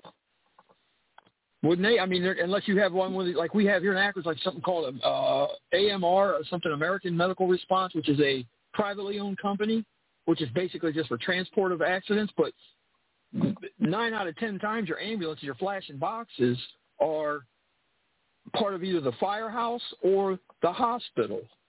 I would think. Right, you, But like you you, said, you go down to that, ambulance- whatever county you're in. Yeah. right, whatever ambulance you were in. Do you remember the name of the ambulance company that picked you up? No, they didn't pick me up. I was parked Well, they, I mean, the road. they service you. They, they still service you. Okay, so you, we can go back to the accident report, and there's going to be an EMS. yeah, I got the name of the company. uh, yeah, I got the name of the company and everything. Okay. Yeah, sure. Then, okay, then we need to get you need to get a hold of them. Call them and tell them you would like to get a hold of the medical records of that incident that night and their report, their report and the Okay. medical record. Okay, them two I didn't think about that. Now the medical record, Yeah. they're going to tell you, but the incident report they made out their own incident report. Okay, that's one you need from them. Okay, then they're going to tell you, they'll tell you on the incident report where that blood test went to. That'll be a hospital, laboratory, whoever it went to, and then you can go to them and ask them for a copy of the of that test. They sent it to the And state show- crime lab. Joe. They sent it to the state crime lab, Joe. from what I was told. Well, that's Did fine. you get into that's an fine. accident though? I don't think you got into What? an accident, did you? No, you I didn't an get into an accident, accident. I though? parked my I no, okay, I parked so my car here's on the the thing. side of the road. Th- There's not going to be an incident report for this, not an actual accident Yeah. report. You know what I'm saying? But I want to know. I would be that question. Why did you draw my blood? Did they did they take you for? Did you leave the scene of that accident in, under your own power? Yeah, no, no. Listen, this is what happened. I I was started oh, you- feeling they sick take you to and nauseous. Listen Right. to me. I started feeling nauseous and sick. I pulled over on the side of the road to shake it off because I didn't know what was Right. wrong with me. You know, I was getting a little dizzy. Right. And a woman came walking up to my car, and I guess they, when they saw me pull over to the side of the road, somebody must have called. I just don't know. She knocked on the window and said, "Sir, are you okay?" And I Mm-hmm. said, "Yeah." And we talked for like 30 seconds. And I said, "No, I'm gonna be leaving." And next thing I know, an ambulance pulled up, not with the lights flashing or anything like that, just rolled up behind me. And uh then they one guy got out and then the other guy got out and they started talking to me and everything. Goes, you want us to check you out? And I said, yeah, that's fine if you think it's necessary. I don't know. I, I felt sick. Got out, went in the back of the ambulance. They started checking my vitals and everything. They didn't give me no breath test or anything like that. They checked my blood pressure and then all of a sudden he goes, well, you appear to be a little dehydrated. Like that. He goes, why, well, why don't we give you an IV? Then maybe that'll get you, uh, you know, because I was feeling nauseous. And I said, all right, fine. Instead, the son of a bitch shoots me up with Narcan. I was like, what the hell? I started, you know, going nuts. I said, what the hell? I started feeling, well, oh, man, up and down, up and down, up and down, up and down, up and down. You know, I didn't know what the hell was wrong with me. You know, I started sweating. I was cold. I was, you know. How was the Narcan Huh? administered to you? How did they give? How did they give you the Narcan? Injected Through into my vein. through the- Injected into my vein. No, in my they- vein. They don't do that. Yes, That's they can. Narcan. Yes, they can. Yes, they can. They, Yes, they can. Yeah, Peter, they you can. looked it up today. Yeah, they can. Really? I, I in, an, get in an ambulance, though, or Yeah. I thought it was uh, just a respiratory, a squeeze through the bottle in the field. Hey, okay, maybe that's not. the- That's They a on the. That's TV. a quick. Yeah. That's a quick Yeah. applicator, right? Yeah, I'm a, I'm a Yeah. am an ex-fireman. I I I'd, I'd carry narc. I still Okay. carry narcan. Uh, they, Well, yeah, I've only seen it where yeah, they squirted up your nose like that. So I, I figured, Right. man, oh man. But they, Well, no, first they of all, inject it first of all, I was supposed to be unconscious. I was supposed to be unconscious. That's usually when they give it to somebody, not when they're alert answering questions. I, would, and I need to see know. that report. That's I a need to see the problem. report. Yeah. You need to see Yeah. that report, man. Yeah. Good Now the luck. other I thing can't get you DUI, know, you know what? You're driving. As you're driving down the road and you and you're starting to feel shitty and bad, when you do you think there's any chance that you might have bumped into somebody or clipped a car and not even noticed it, and then got off the side of the road and thought, okay, man, I feel like crap, and then maybe the lady No, that Dave. came up to your No, window. Dave, Okay, okay. Dave, Well, hang on, I've let me seen tell it you, happen with 30 drunks. You know, they don't even hit somebody. Dave, 30 minutes earlier, tape, 30 minutes earlier, I was making an undercover drug buy. I purchased were. 28 grams of I know the story.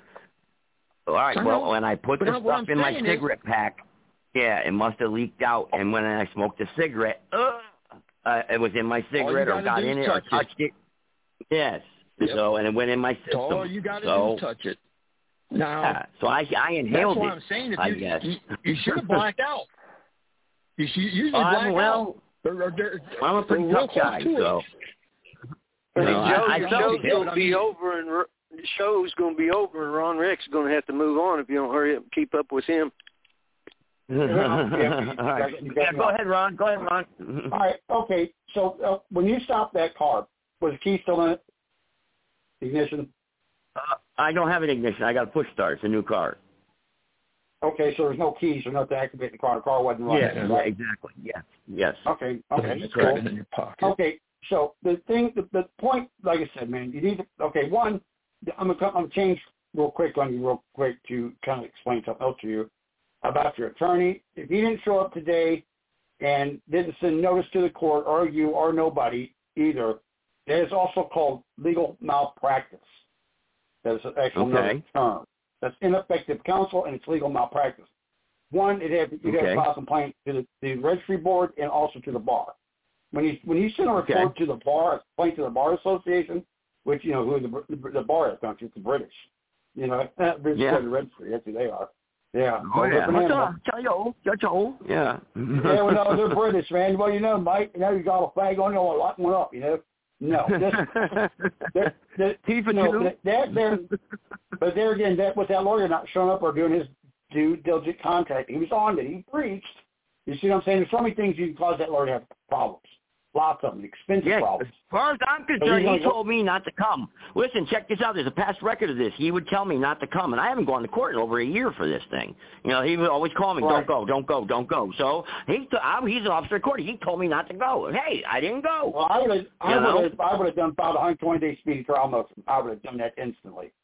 I That's what I instructed done. him to do that. I, and this guy, you don't understand. He would Yeah. not answer the phone. We could not you get a hold of this you maggot. Don't, you don't matter, dude. You don't matter. They would you not let me file matter. anything, Ron, down at the courthouse. They would not. They say you Why have not? counsel. He's got to do it. Well, he's been fired. They're, You're you, fired. they're a law not- unto that their own, Ron. They're, I- Ron, they're a law unto their own down here. Yeah, it don't Yeah. make sense. You're right. You're right. Yeah, I, I'd have him slammed in federal Ask court Peter. day in Ask another Peter. state. He'll tell you. I would be in another state on a lawsuit in federal court. Trust me, that has been done. I agree. That's you know. I agree. You gotta remember, the states are controlled by the federal government. They're not controlled by you, me, anybody else. And like I said, this Well, we lawyer get- that Ron- found this guy, he's a war- he's, he is a officer of that court. There, one, Ron. I'm, I'm seeing it. I need to see the evidence. What evidence do they have to pursue this case anyway? What do they got? I know. They don't have a breathalyzer. Nothing. They don't have a field sobriety test. They got a blood test. Nobody knows where the fuck it's at. That's what we need to see. We got to get that toxicology report on you. There's got to be one somewhere. I don't have it. I don't have it. I don't have it. So Can we get Ron, together sometime? what- Go ahead and email me the case. Email that case to me so I can take a look at this, so I can see what the fuck's I going will. I on don't have a problem with that. I don't have a problem with know, that. at all. there's- If anyone can help me out, I appreciate it, man. I'll even There's pay not it. enough- you there's not enough evidence. Have you thought about money. calling the judge, or can you call the court and ask them for a continuance? No, Because you you- don't call know- the judges. No, no, no, no. Don't fuck Or with the bailiff? No, don't fuck with them either. Don't fuck with none of them. No. You have to. Well, just No. to get the 30 days so you don't have a warrant for your arrest. Call the You lawyer. to Call the lawyer. Call the lawyer. Call the circuit clerk. Call the circuit clerk. Yes. Oh, well, we Call want the to call- the clerk. Yeah. Yes, and my and say, Call look, the my clerk and attorney ask said them I if you didn't could even get go to court yesterday. Time out, time out. you're- Let Ron talk. Ron, let Ron, you go first. Go ahead, Ron, talk, Okay. please, because everyone's All right, talking you over each need- other. You, you need to call the circuit clerk's office. Okay, that's who you need to call. Say, look, ma'am, sir, whoever answers the phone, say, look, I had a court date yesterday. My attorney said I did not need to appear part. I, I understand that he did not appear. Also, I need to know what I need to do. Okay, you Yeah. follow me? Because there's going to be two things Yep. that happen. Either they'll, a judge will reset it for another court date for you. You know, you're, you, but you're going to have to request it with a motion. You got to put it in writing. They won't take it over the phone talking to them. Ain't going to happen. They'll forget you like the day is long. You know what I'm saying? But anyway, Yeah. so you'll have to file a motion, which is real easy to file a motion.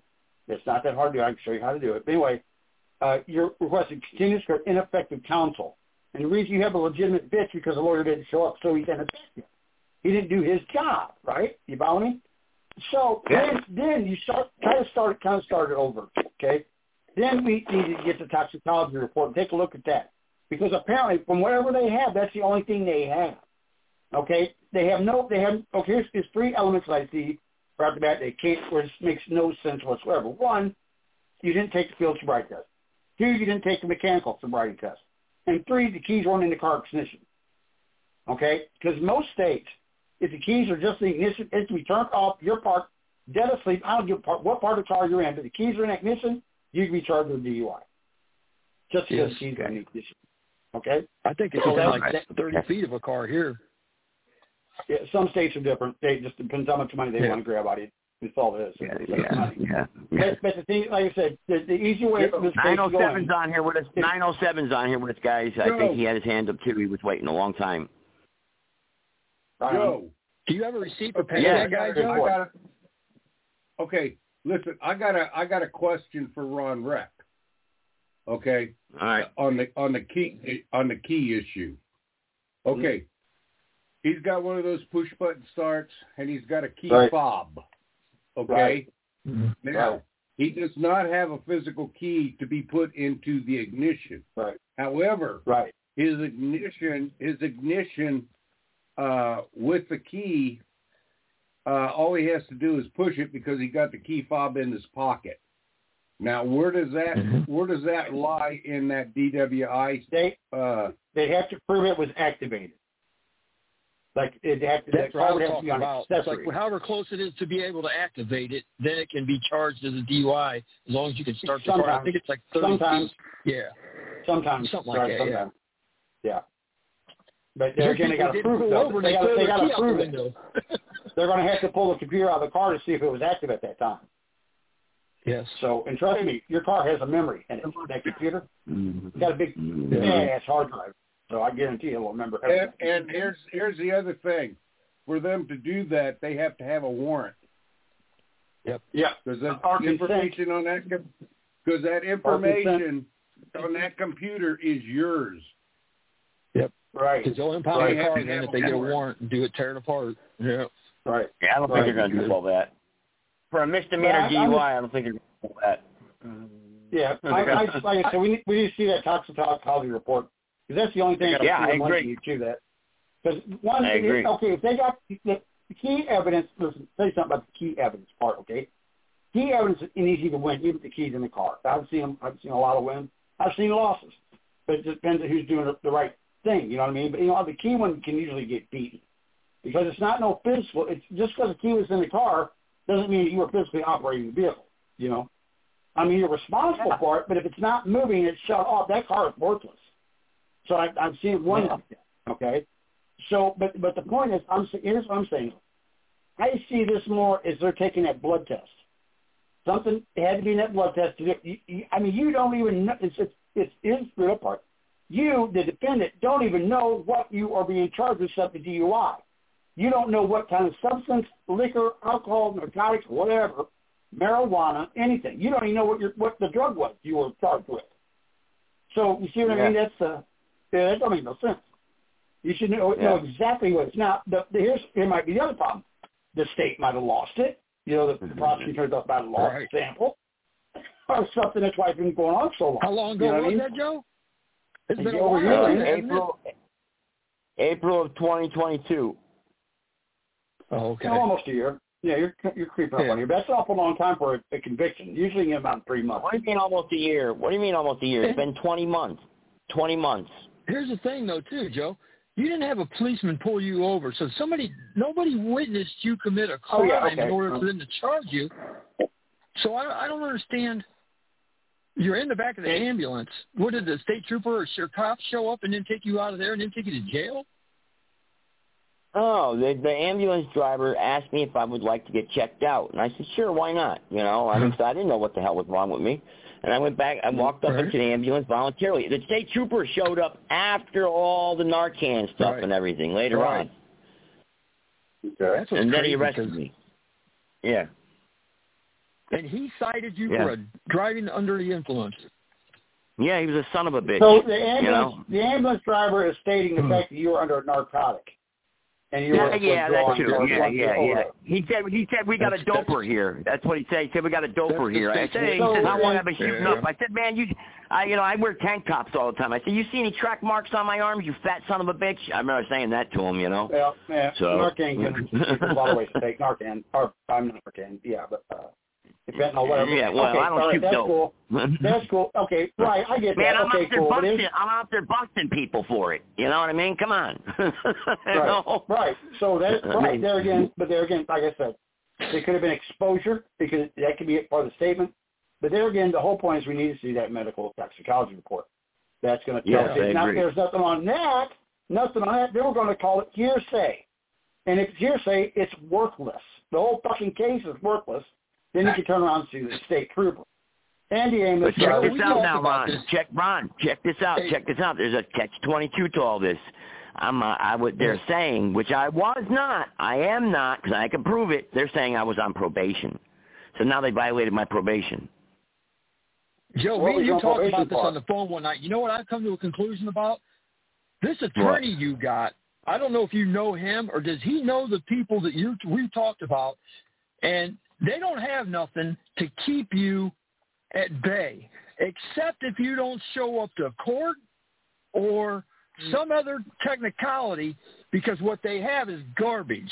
So what they've done is they've run this to the very ragged end, and then this guy's going to be your attorney representing you. He's going to step away, not do a damn thing for you, and put you in the jackpot.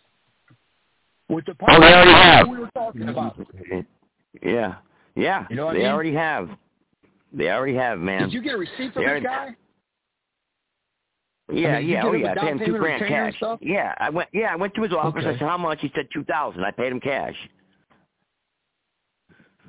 So you know, You I got a receipt from him though. if that guy's got any affiliation with these other people you talked about. If that guy's got any type of affiliation, his, his uh, past history, any type of uh, working cases with them or anything. Maybe he went to school with I them. think, yeah, I mean, I I know. Well, there's that- more to it. There were other lawyers. Dave, Dave, Yeah. there was other lawyers that I've hired for these cases and everything over the years. They're the ones who I got to look out for. I mean, we got on the phone. That's me I and uh, uh, me and Peter were on the phone with one of the lawyers that was handling my probation thing from a couple years ago, and you should have heard this woman. She hung up on us. I mean, she flat out denied. She first she was on our side, and she hung up on us. You know, I mean, it was crazy. This is a person I paid. Well, you know, I mean, also You got to remember another one was thing. thousand bucks. That, the bar, the bar, the whole thing with the bar, the judge, the attorney. Hey, how about this, guys? How about everybody call the bar? How about everybody together. call the bar for me? How about everybody call All the right. bar? Everybody call, you know? I'm calling him. I got that number. I'm calling And make a complaint.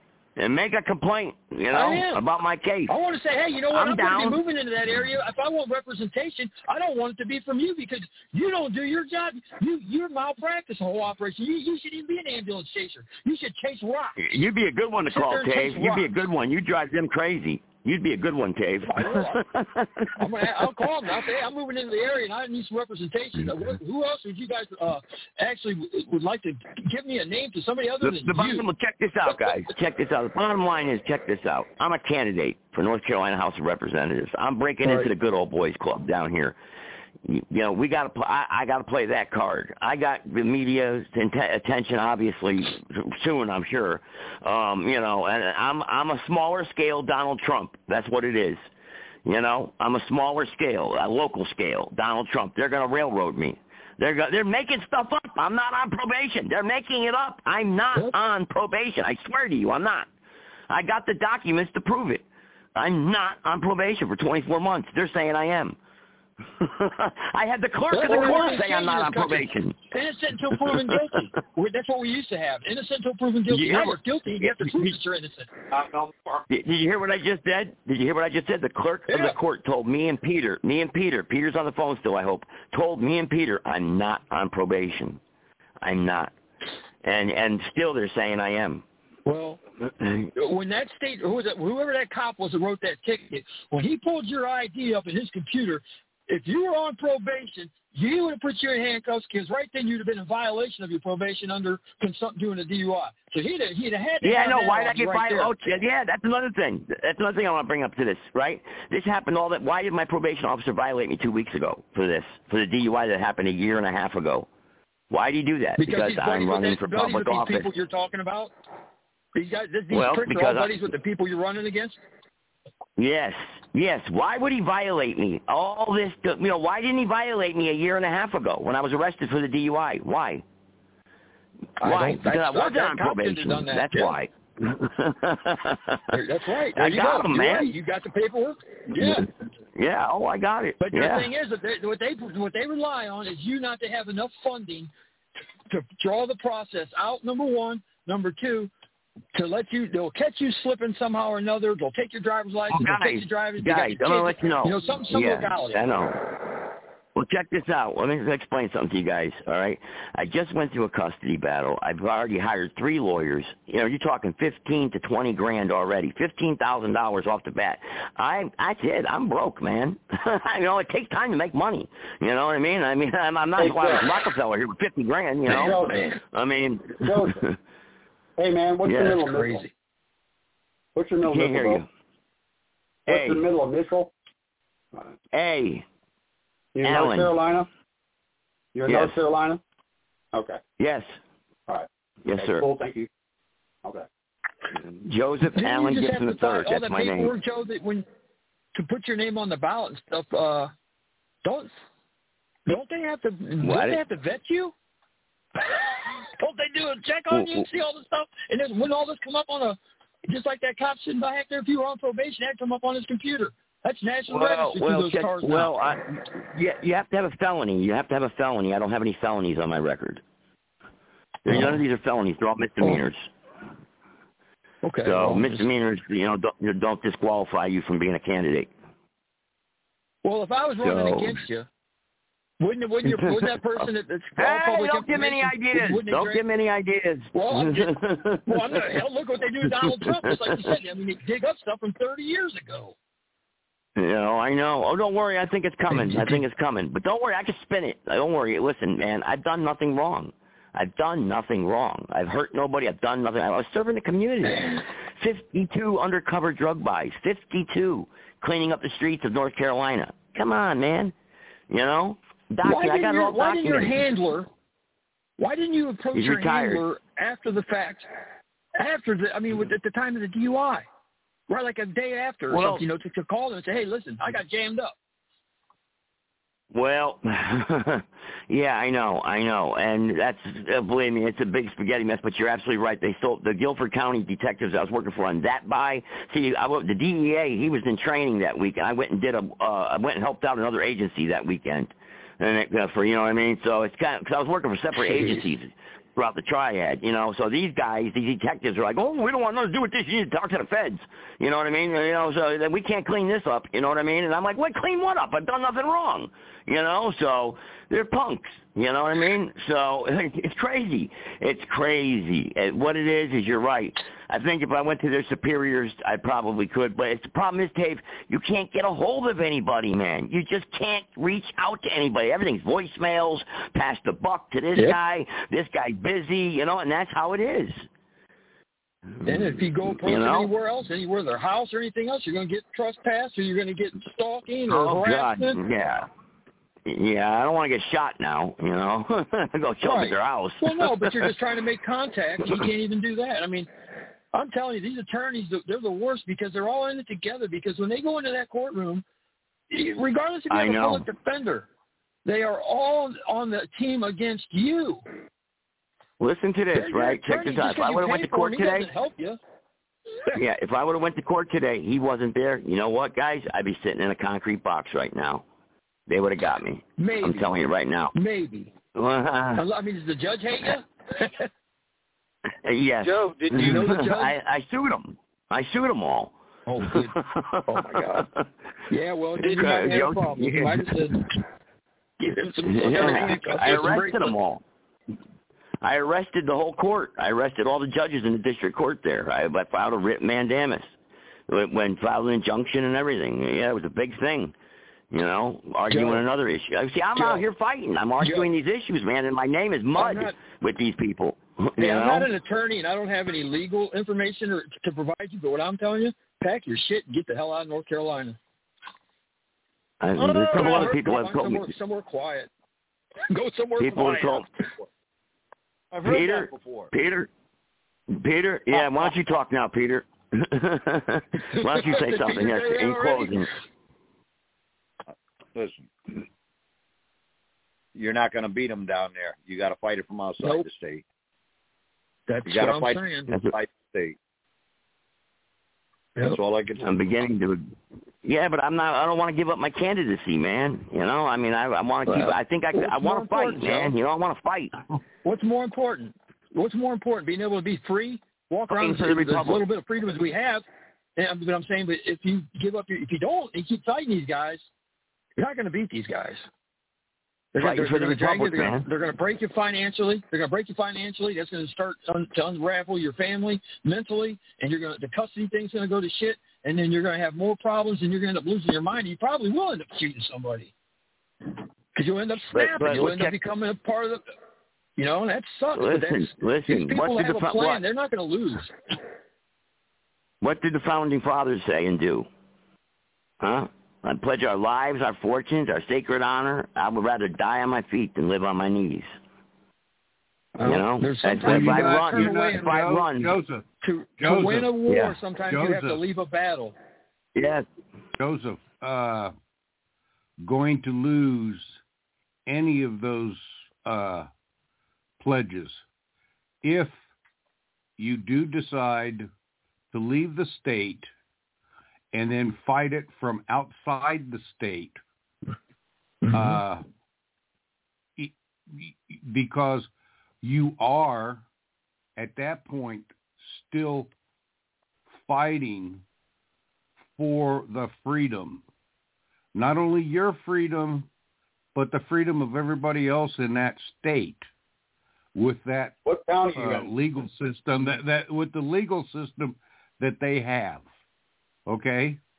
So yeah. you Maybe you're you're right. Yeah, violating you're not violating Yeah, any yeah. of your any of the pledges. The only thing the only thing you're doing is you're giving up uh your uh run for office. Okay? So you run for office to clean that shit up if you get elected. But you know, there's two ways to go after them. Okay, one is the way you're doing it by running for office. The other is exit the state so they can't throw you in jail.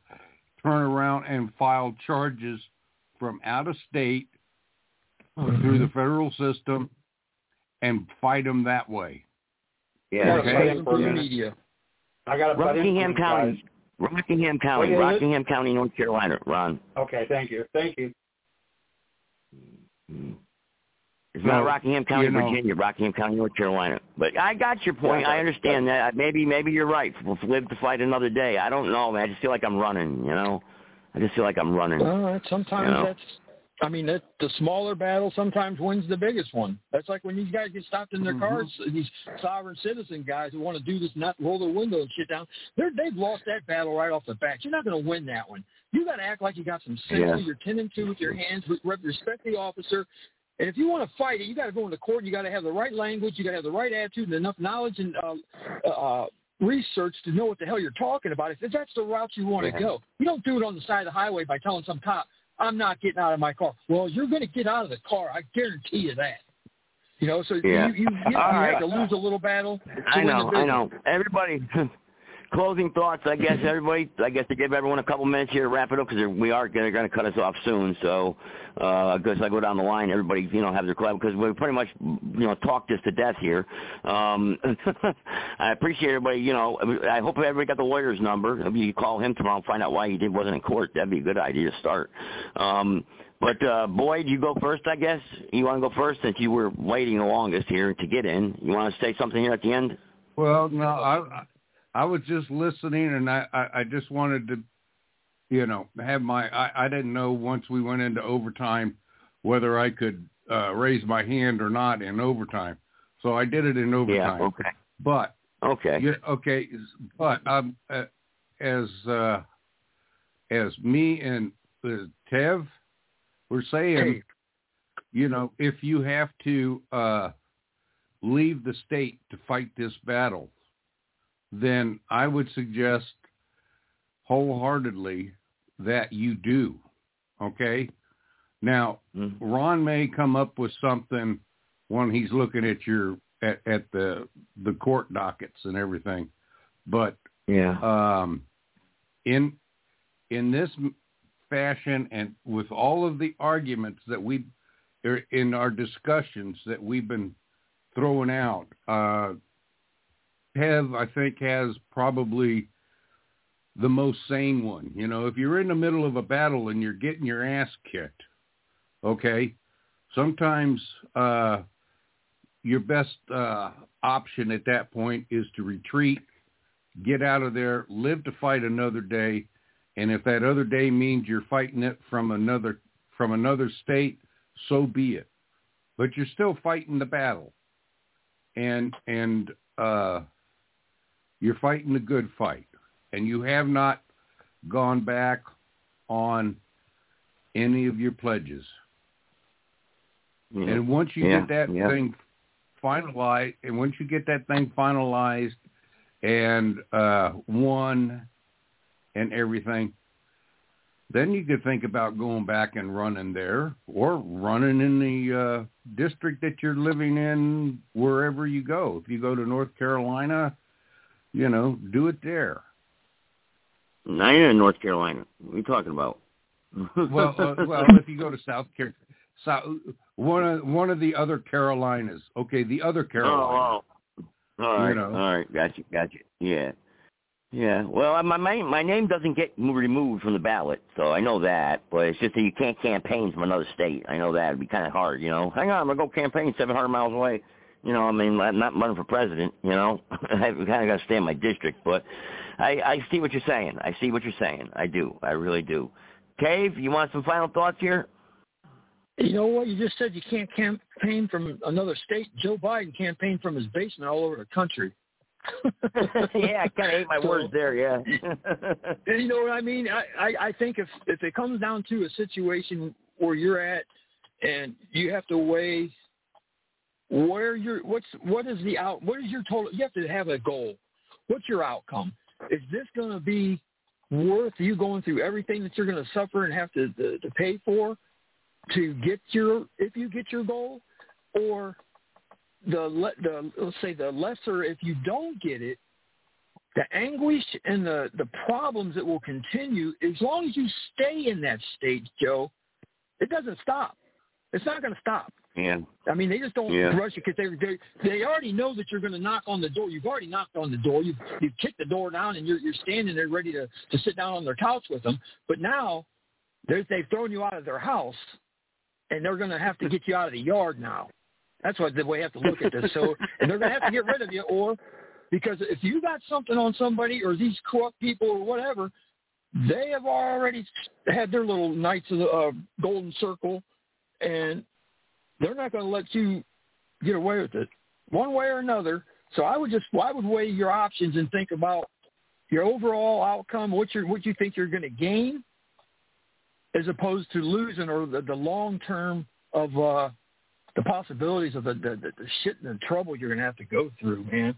I mean, it sucks that we have to go through something like this where you're you're used to be innocent until proven guilty, and then now you got no matter what you do, you got people can call up on the telephone and say you got guns. They come to your house, they kick your door down. They, you know, people are dying because people are knocking on doors and saying just because an angry ex-wife or a girlfriend or a neighbor's pissed off because you're burning something or uh, your dog's shit in their yard. They they call the cops. Now it, it turns into a bloodbath. It, it's ridiculous, and it's not counting the migrants we got to deal with. So I mean, cut your ties. I think if you, if it's not that if it's not deathly important for you to do what you're doing, today, with everything you're facing, I think I would just say, hey, you know what? I'll see you guys on the next rodeo, and I'm going to be one on the bull. I yield. Yeah, yeah, yeah. That's and, good advice. And, and you got to, yeah. and remember, remember this. Rem- remember this, Joe. You've got a you got a family and you got some kids and stuff. You stick around down there, and all it's going to do is destroy your family and all of that. Which is more Makes important? It hard on them too. Your, yeah. Yeah, Well, yeah, the pro- man. Yeah, you're right. The problem. Yeah, hang on, John is- Doe. Hang on, Peter. You, I'm gonna get you last word, Peter. I'm gonna let you have the last word, but get John Doe in there. He's been waiting patiently. John Doe. Oh, last. Oh man, that's just the way it goes sometimes. Definitely, I was curious, Joe. Did you, whenever you were speaking with Attorney Hines, did you give him any reason to believe you weren't going to show up at your court date? No, no. Did he give you any reason to make you think? No, that well, actually, he told me he was going to be there. No, he told me he was going to be there. He said he was going to be there, and I told him, you know, I told him, well, I want a continuance. That's what I want. And he said that's what he's going to try to do. And I and something, and I told everybody. I even told Peter. I said, I'm not going to go. I'm not going to go. I go. I only I only told one person that I wasn't going to go. So, and I don't think Peter called Attorney Hines and told him. So, yeah, you know, so nobody knew. So no, no. Doesn't matter anyway. He was supposed to be there. My name's on. He represents me. He's supposed to be there. You know, he's an officer of the court. Okay.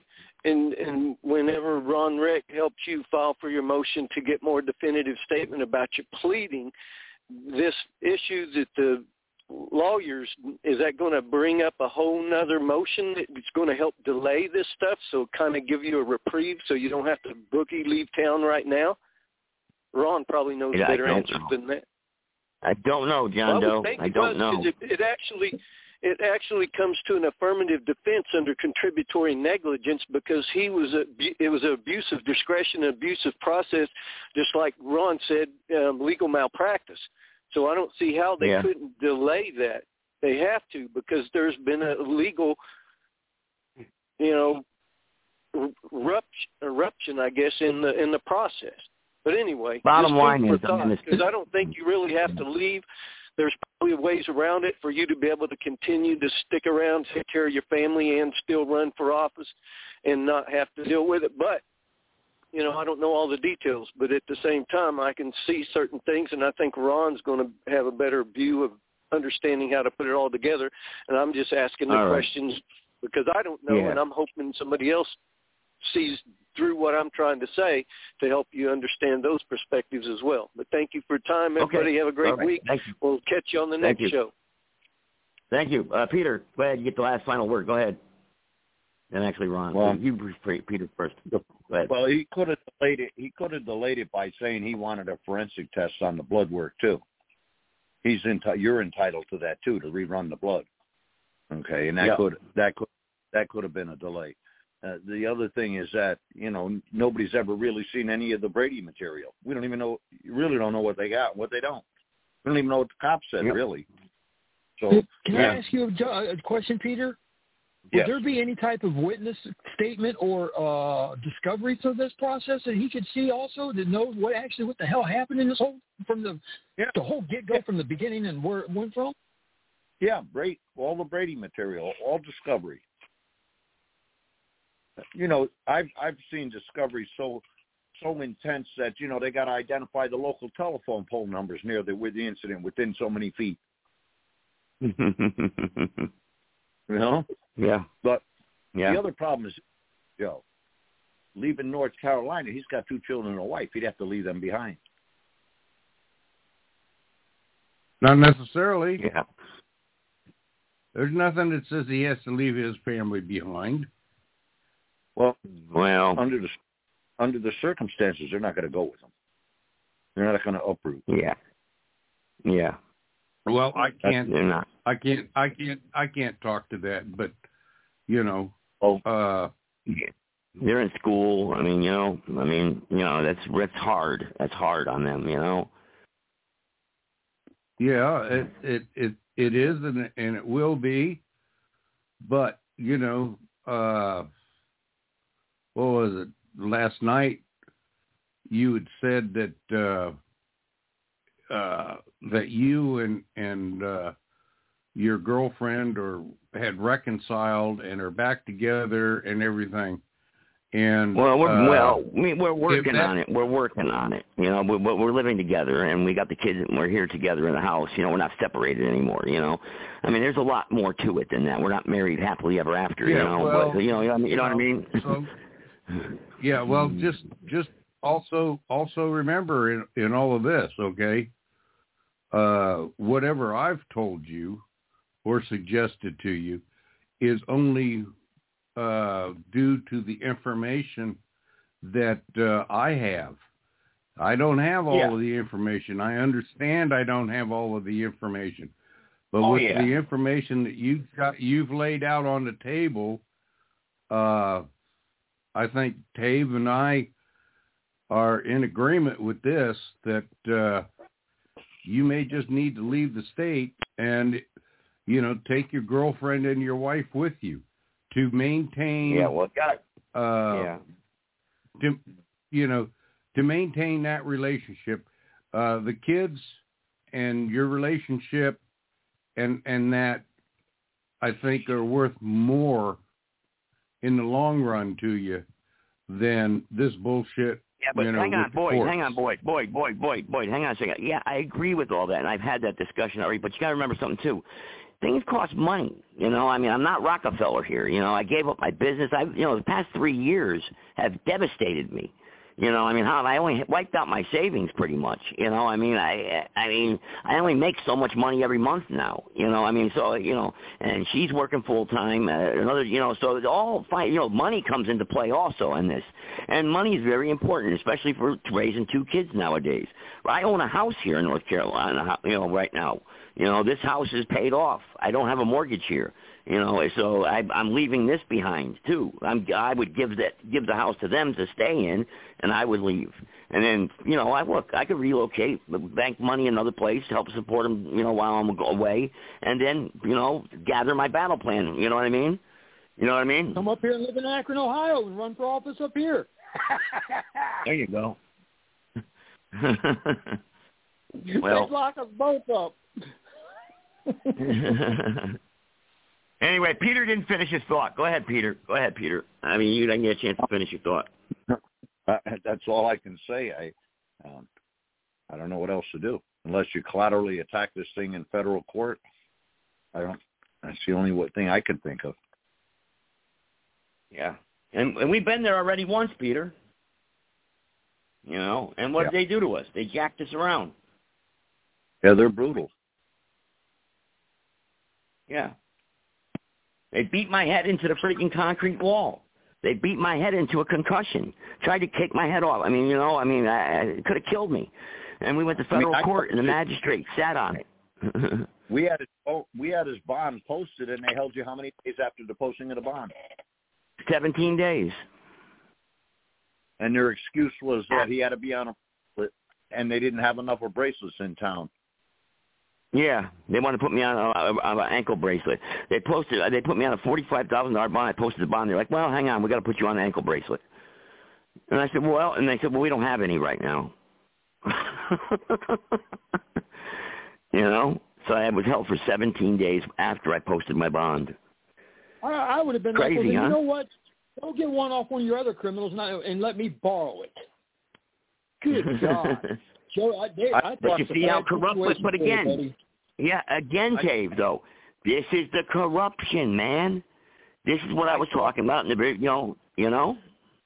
I talked to the jailer, who the guy running the jail, and he told me, "Well, the way it works is we'll ha- we're waiting for somebody to violate so we can take it off them." She's unbelievable. That's, That's, like that's what- that's what- the same that's as when you- for a that's cop when to you somebody say- in there or sell. I mean, what? This is sickening. That's when you say, "Hey, listen, I posted forty-five thousand dollars in bond.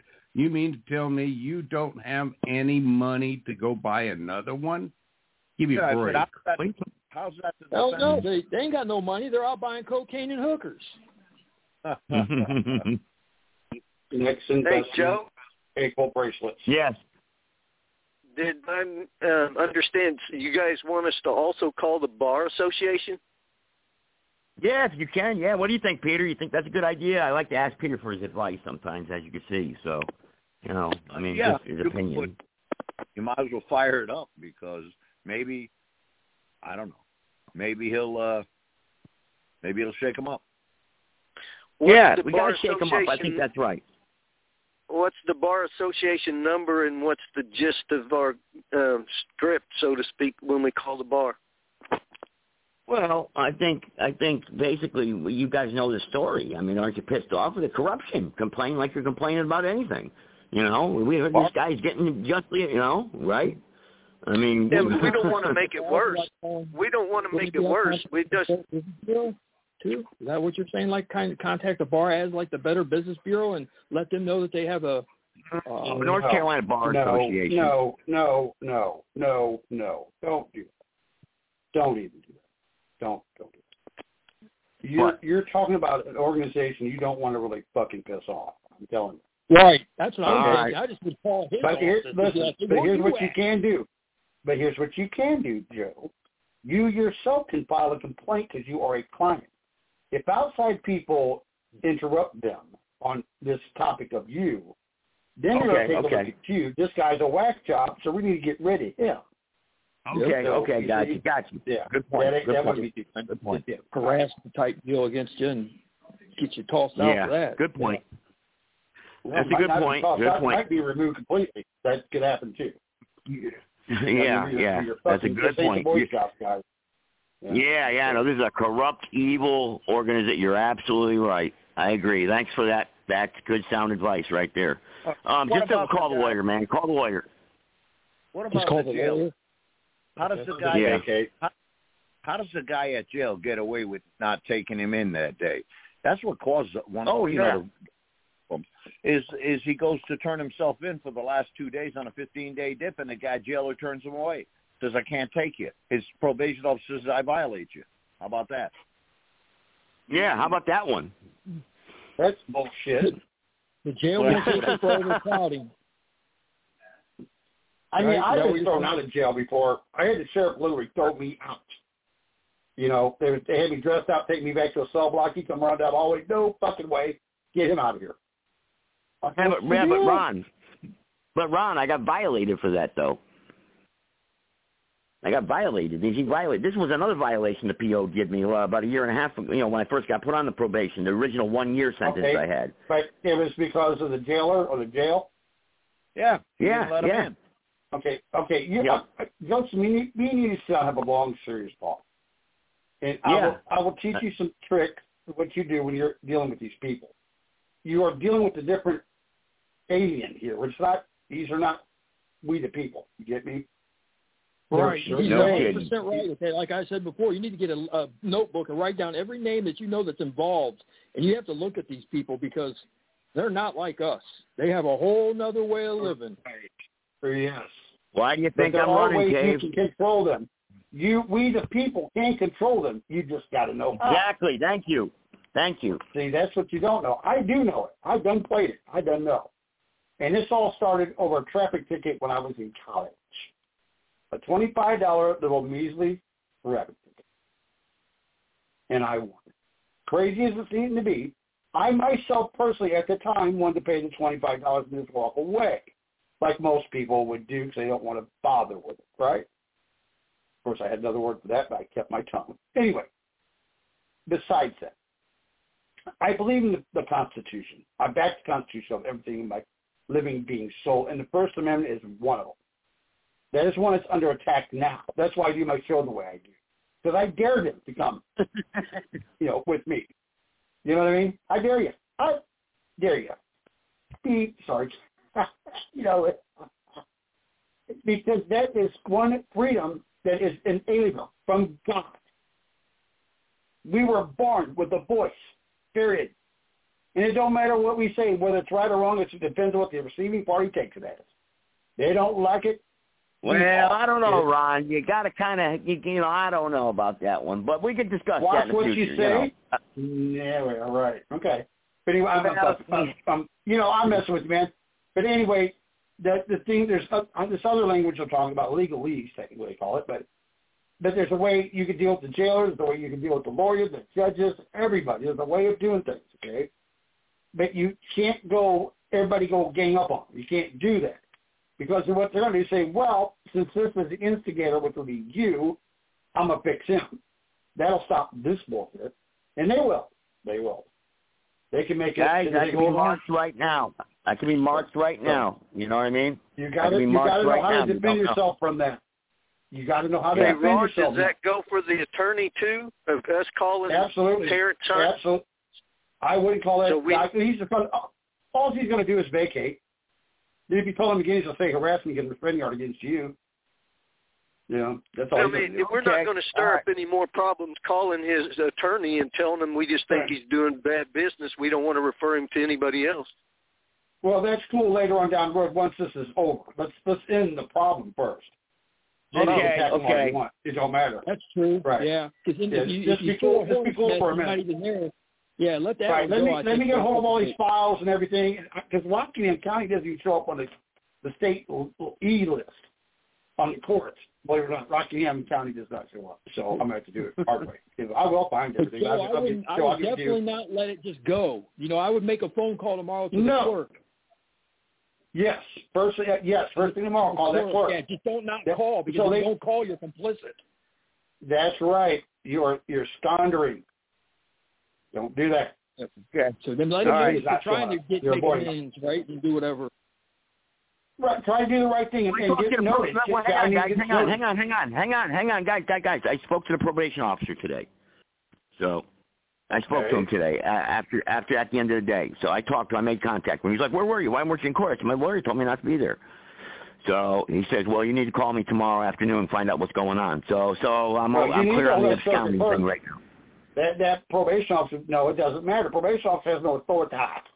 Uh, you have to get a hold of certain. Yeah, but he would have to file the absconding, Ron. He Ron, he would have to He- file the and, and, he, absconding. and he'll be forced into it. He will be forced to do it if you don't get a hold of that circuit All clerk. right. That circuit clerk doesn't know anything. Okay. You can't depend on nobody, okay. Joseph. You just can't do it, bro. Okay. Don't depend okay, on none of them okay. assholes. They'll set you up in a New Yeah. York second. Oh, I know. I never Yeah. talked to Joseph. It's not a Joe. circuit I never talked clerk. to Why you call it? Why you keep calling it a circuit clerk? It's just a clerk. It's not. It's not a federal court. It's a state court. It, it's a circuit clerk. No, it's everyone's a circuit clerk. That's a circuit clerk. oh, okay. Yeah. All right. I didn't know. It's All right. Yep, yep, yep, yep. A clerk is somebody in the courtroom typing shit down. That's a clerk. Circuit clerk is Okay. one that handles all the cases and the What dates. time was your uh, What time was your appointment today, Joe? What time did you have to appear? Uh, nine o'clock, I think. Yeah. Oh shit! I was I was hoping it was later in the day because then it could have maybe been you know like a working business day because some of them do go home. But if they got a hard on for you, they probably still down there working. on. FTA for you, buddy. FTA. Facial Peter. Yeah. They're FTA working on failure it to right now going, We're locking him up Send that to the sheriff's office. Go get this guy. We What's don't that? want to come to court, we're going to make him. You know? Yeah, I know. I, I know. How's it All feel right, you guys. Served? hey, I appreciate you guys sticking around all this time and giving me some good advice. I mean, you guys did. You guys gave some good advice tonight, man. I do appreciate that. Um, you know, and thanks to Peter for uh, you know in the beginning of the show, uh, obvi- obviously. I, I, So, I uh, guys, in there and I will keep you posted. I just go in there and tell them, Your Your Honor, unaccustomed as I am to pubic speaking, this is a transvestite of justice. Yeah, yeah. All right. But it's legal now. there with a It's legal uh, now. Go in there with a Trump mask It's legal on. now. I'm out of order. You're out of order. The whole fucking court's out of order. All Oh, my right, God, all right, all right, all right, all right. That All word. right, oh my right, God. guys. Oh Jesus, Lord, please help him, Jesus, baby. All right, guys. Good night. Good night, guys. Good night. Good night. Good night. We did good all the way to the end. yeah. Order, All order. right, Have a thank you. hamburger like an end the show, I can't even end Son of it. a bitch. Son of a bitch. Won't even let me end it. fucking Won't even let me end the show. Never, Shabbat never is ending. You're in the Shabbat twilight zone. calling. Stop calling.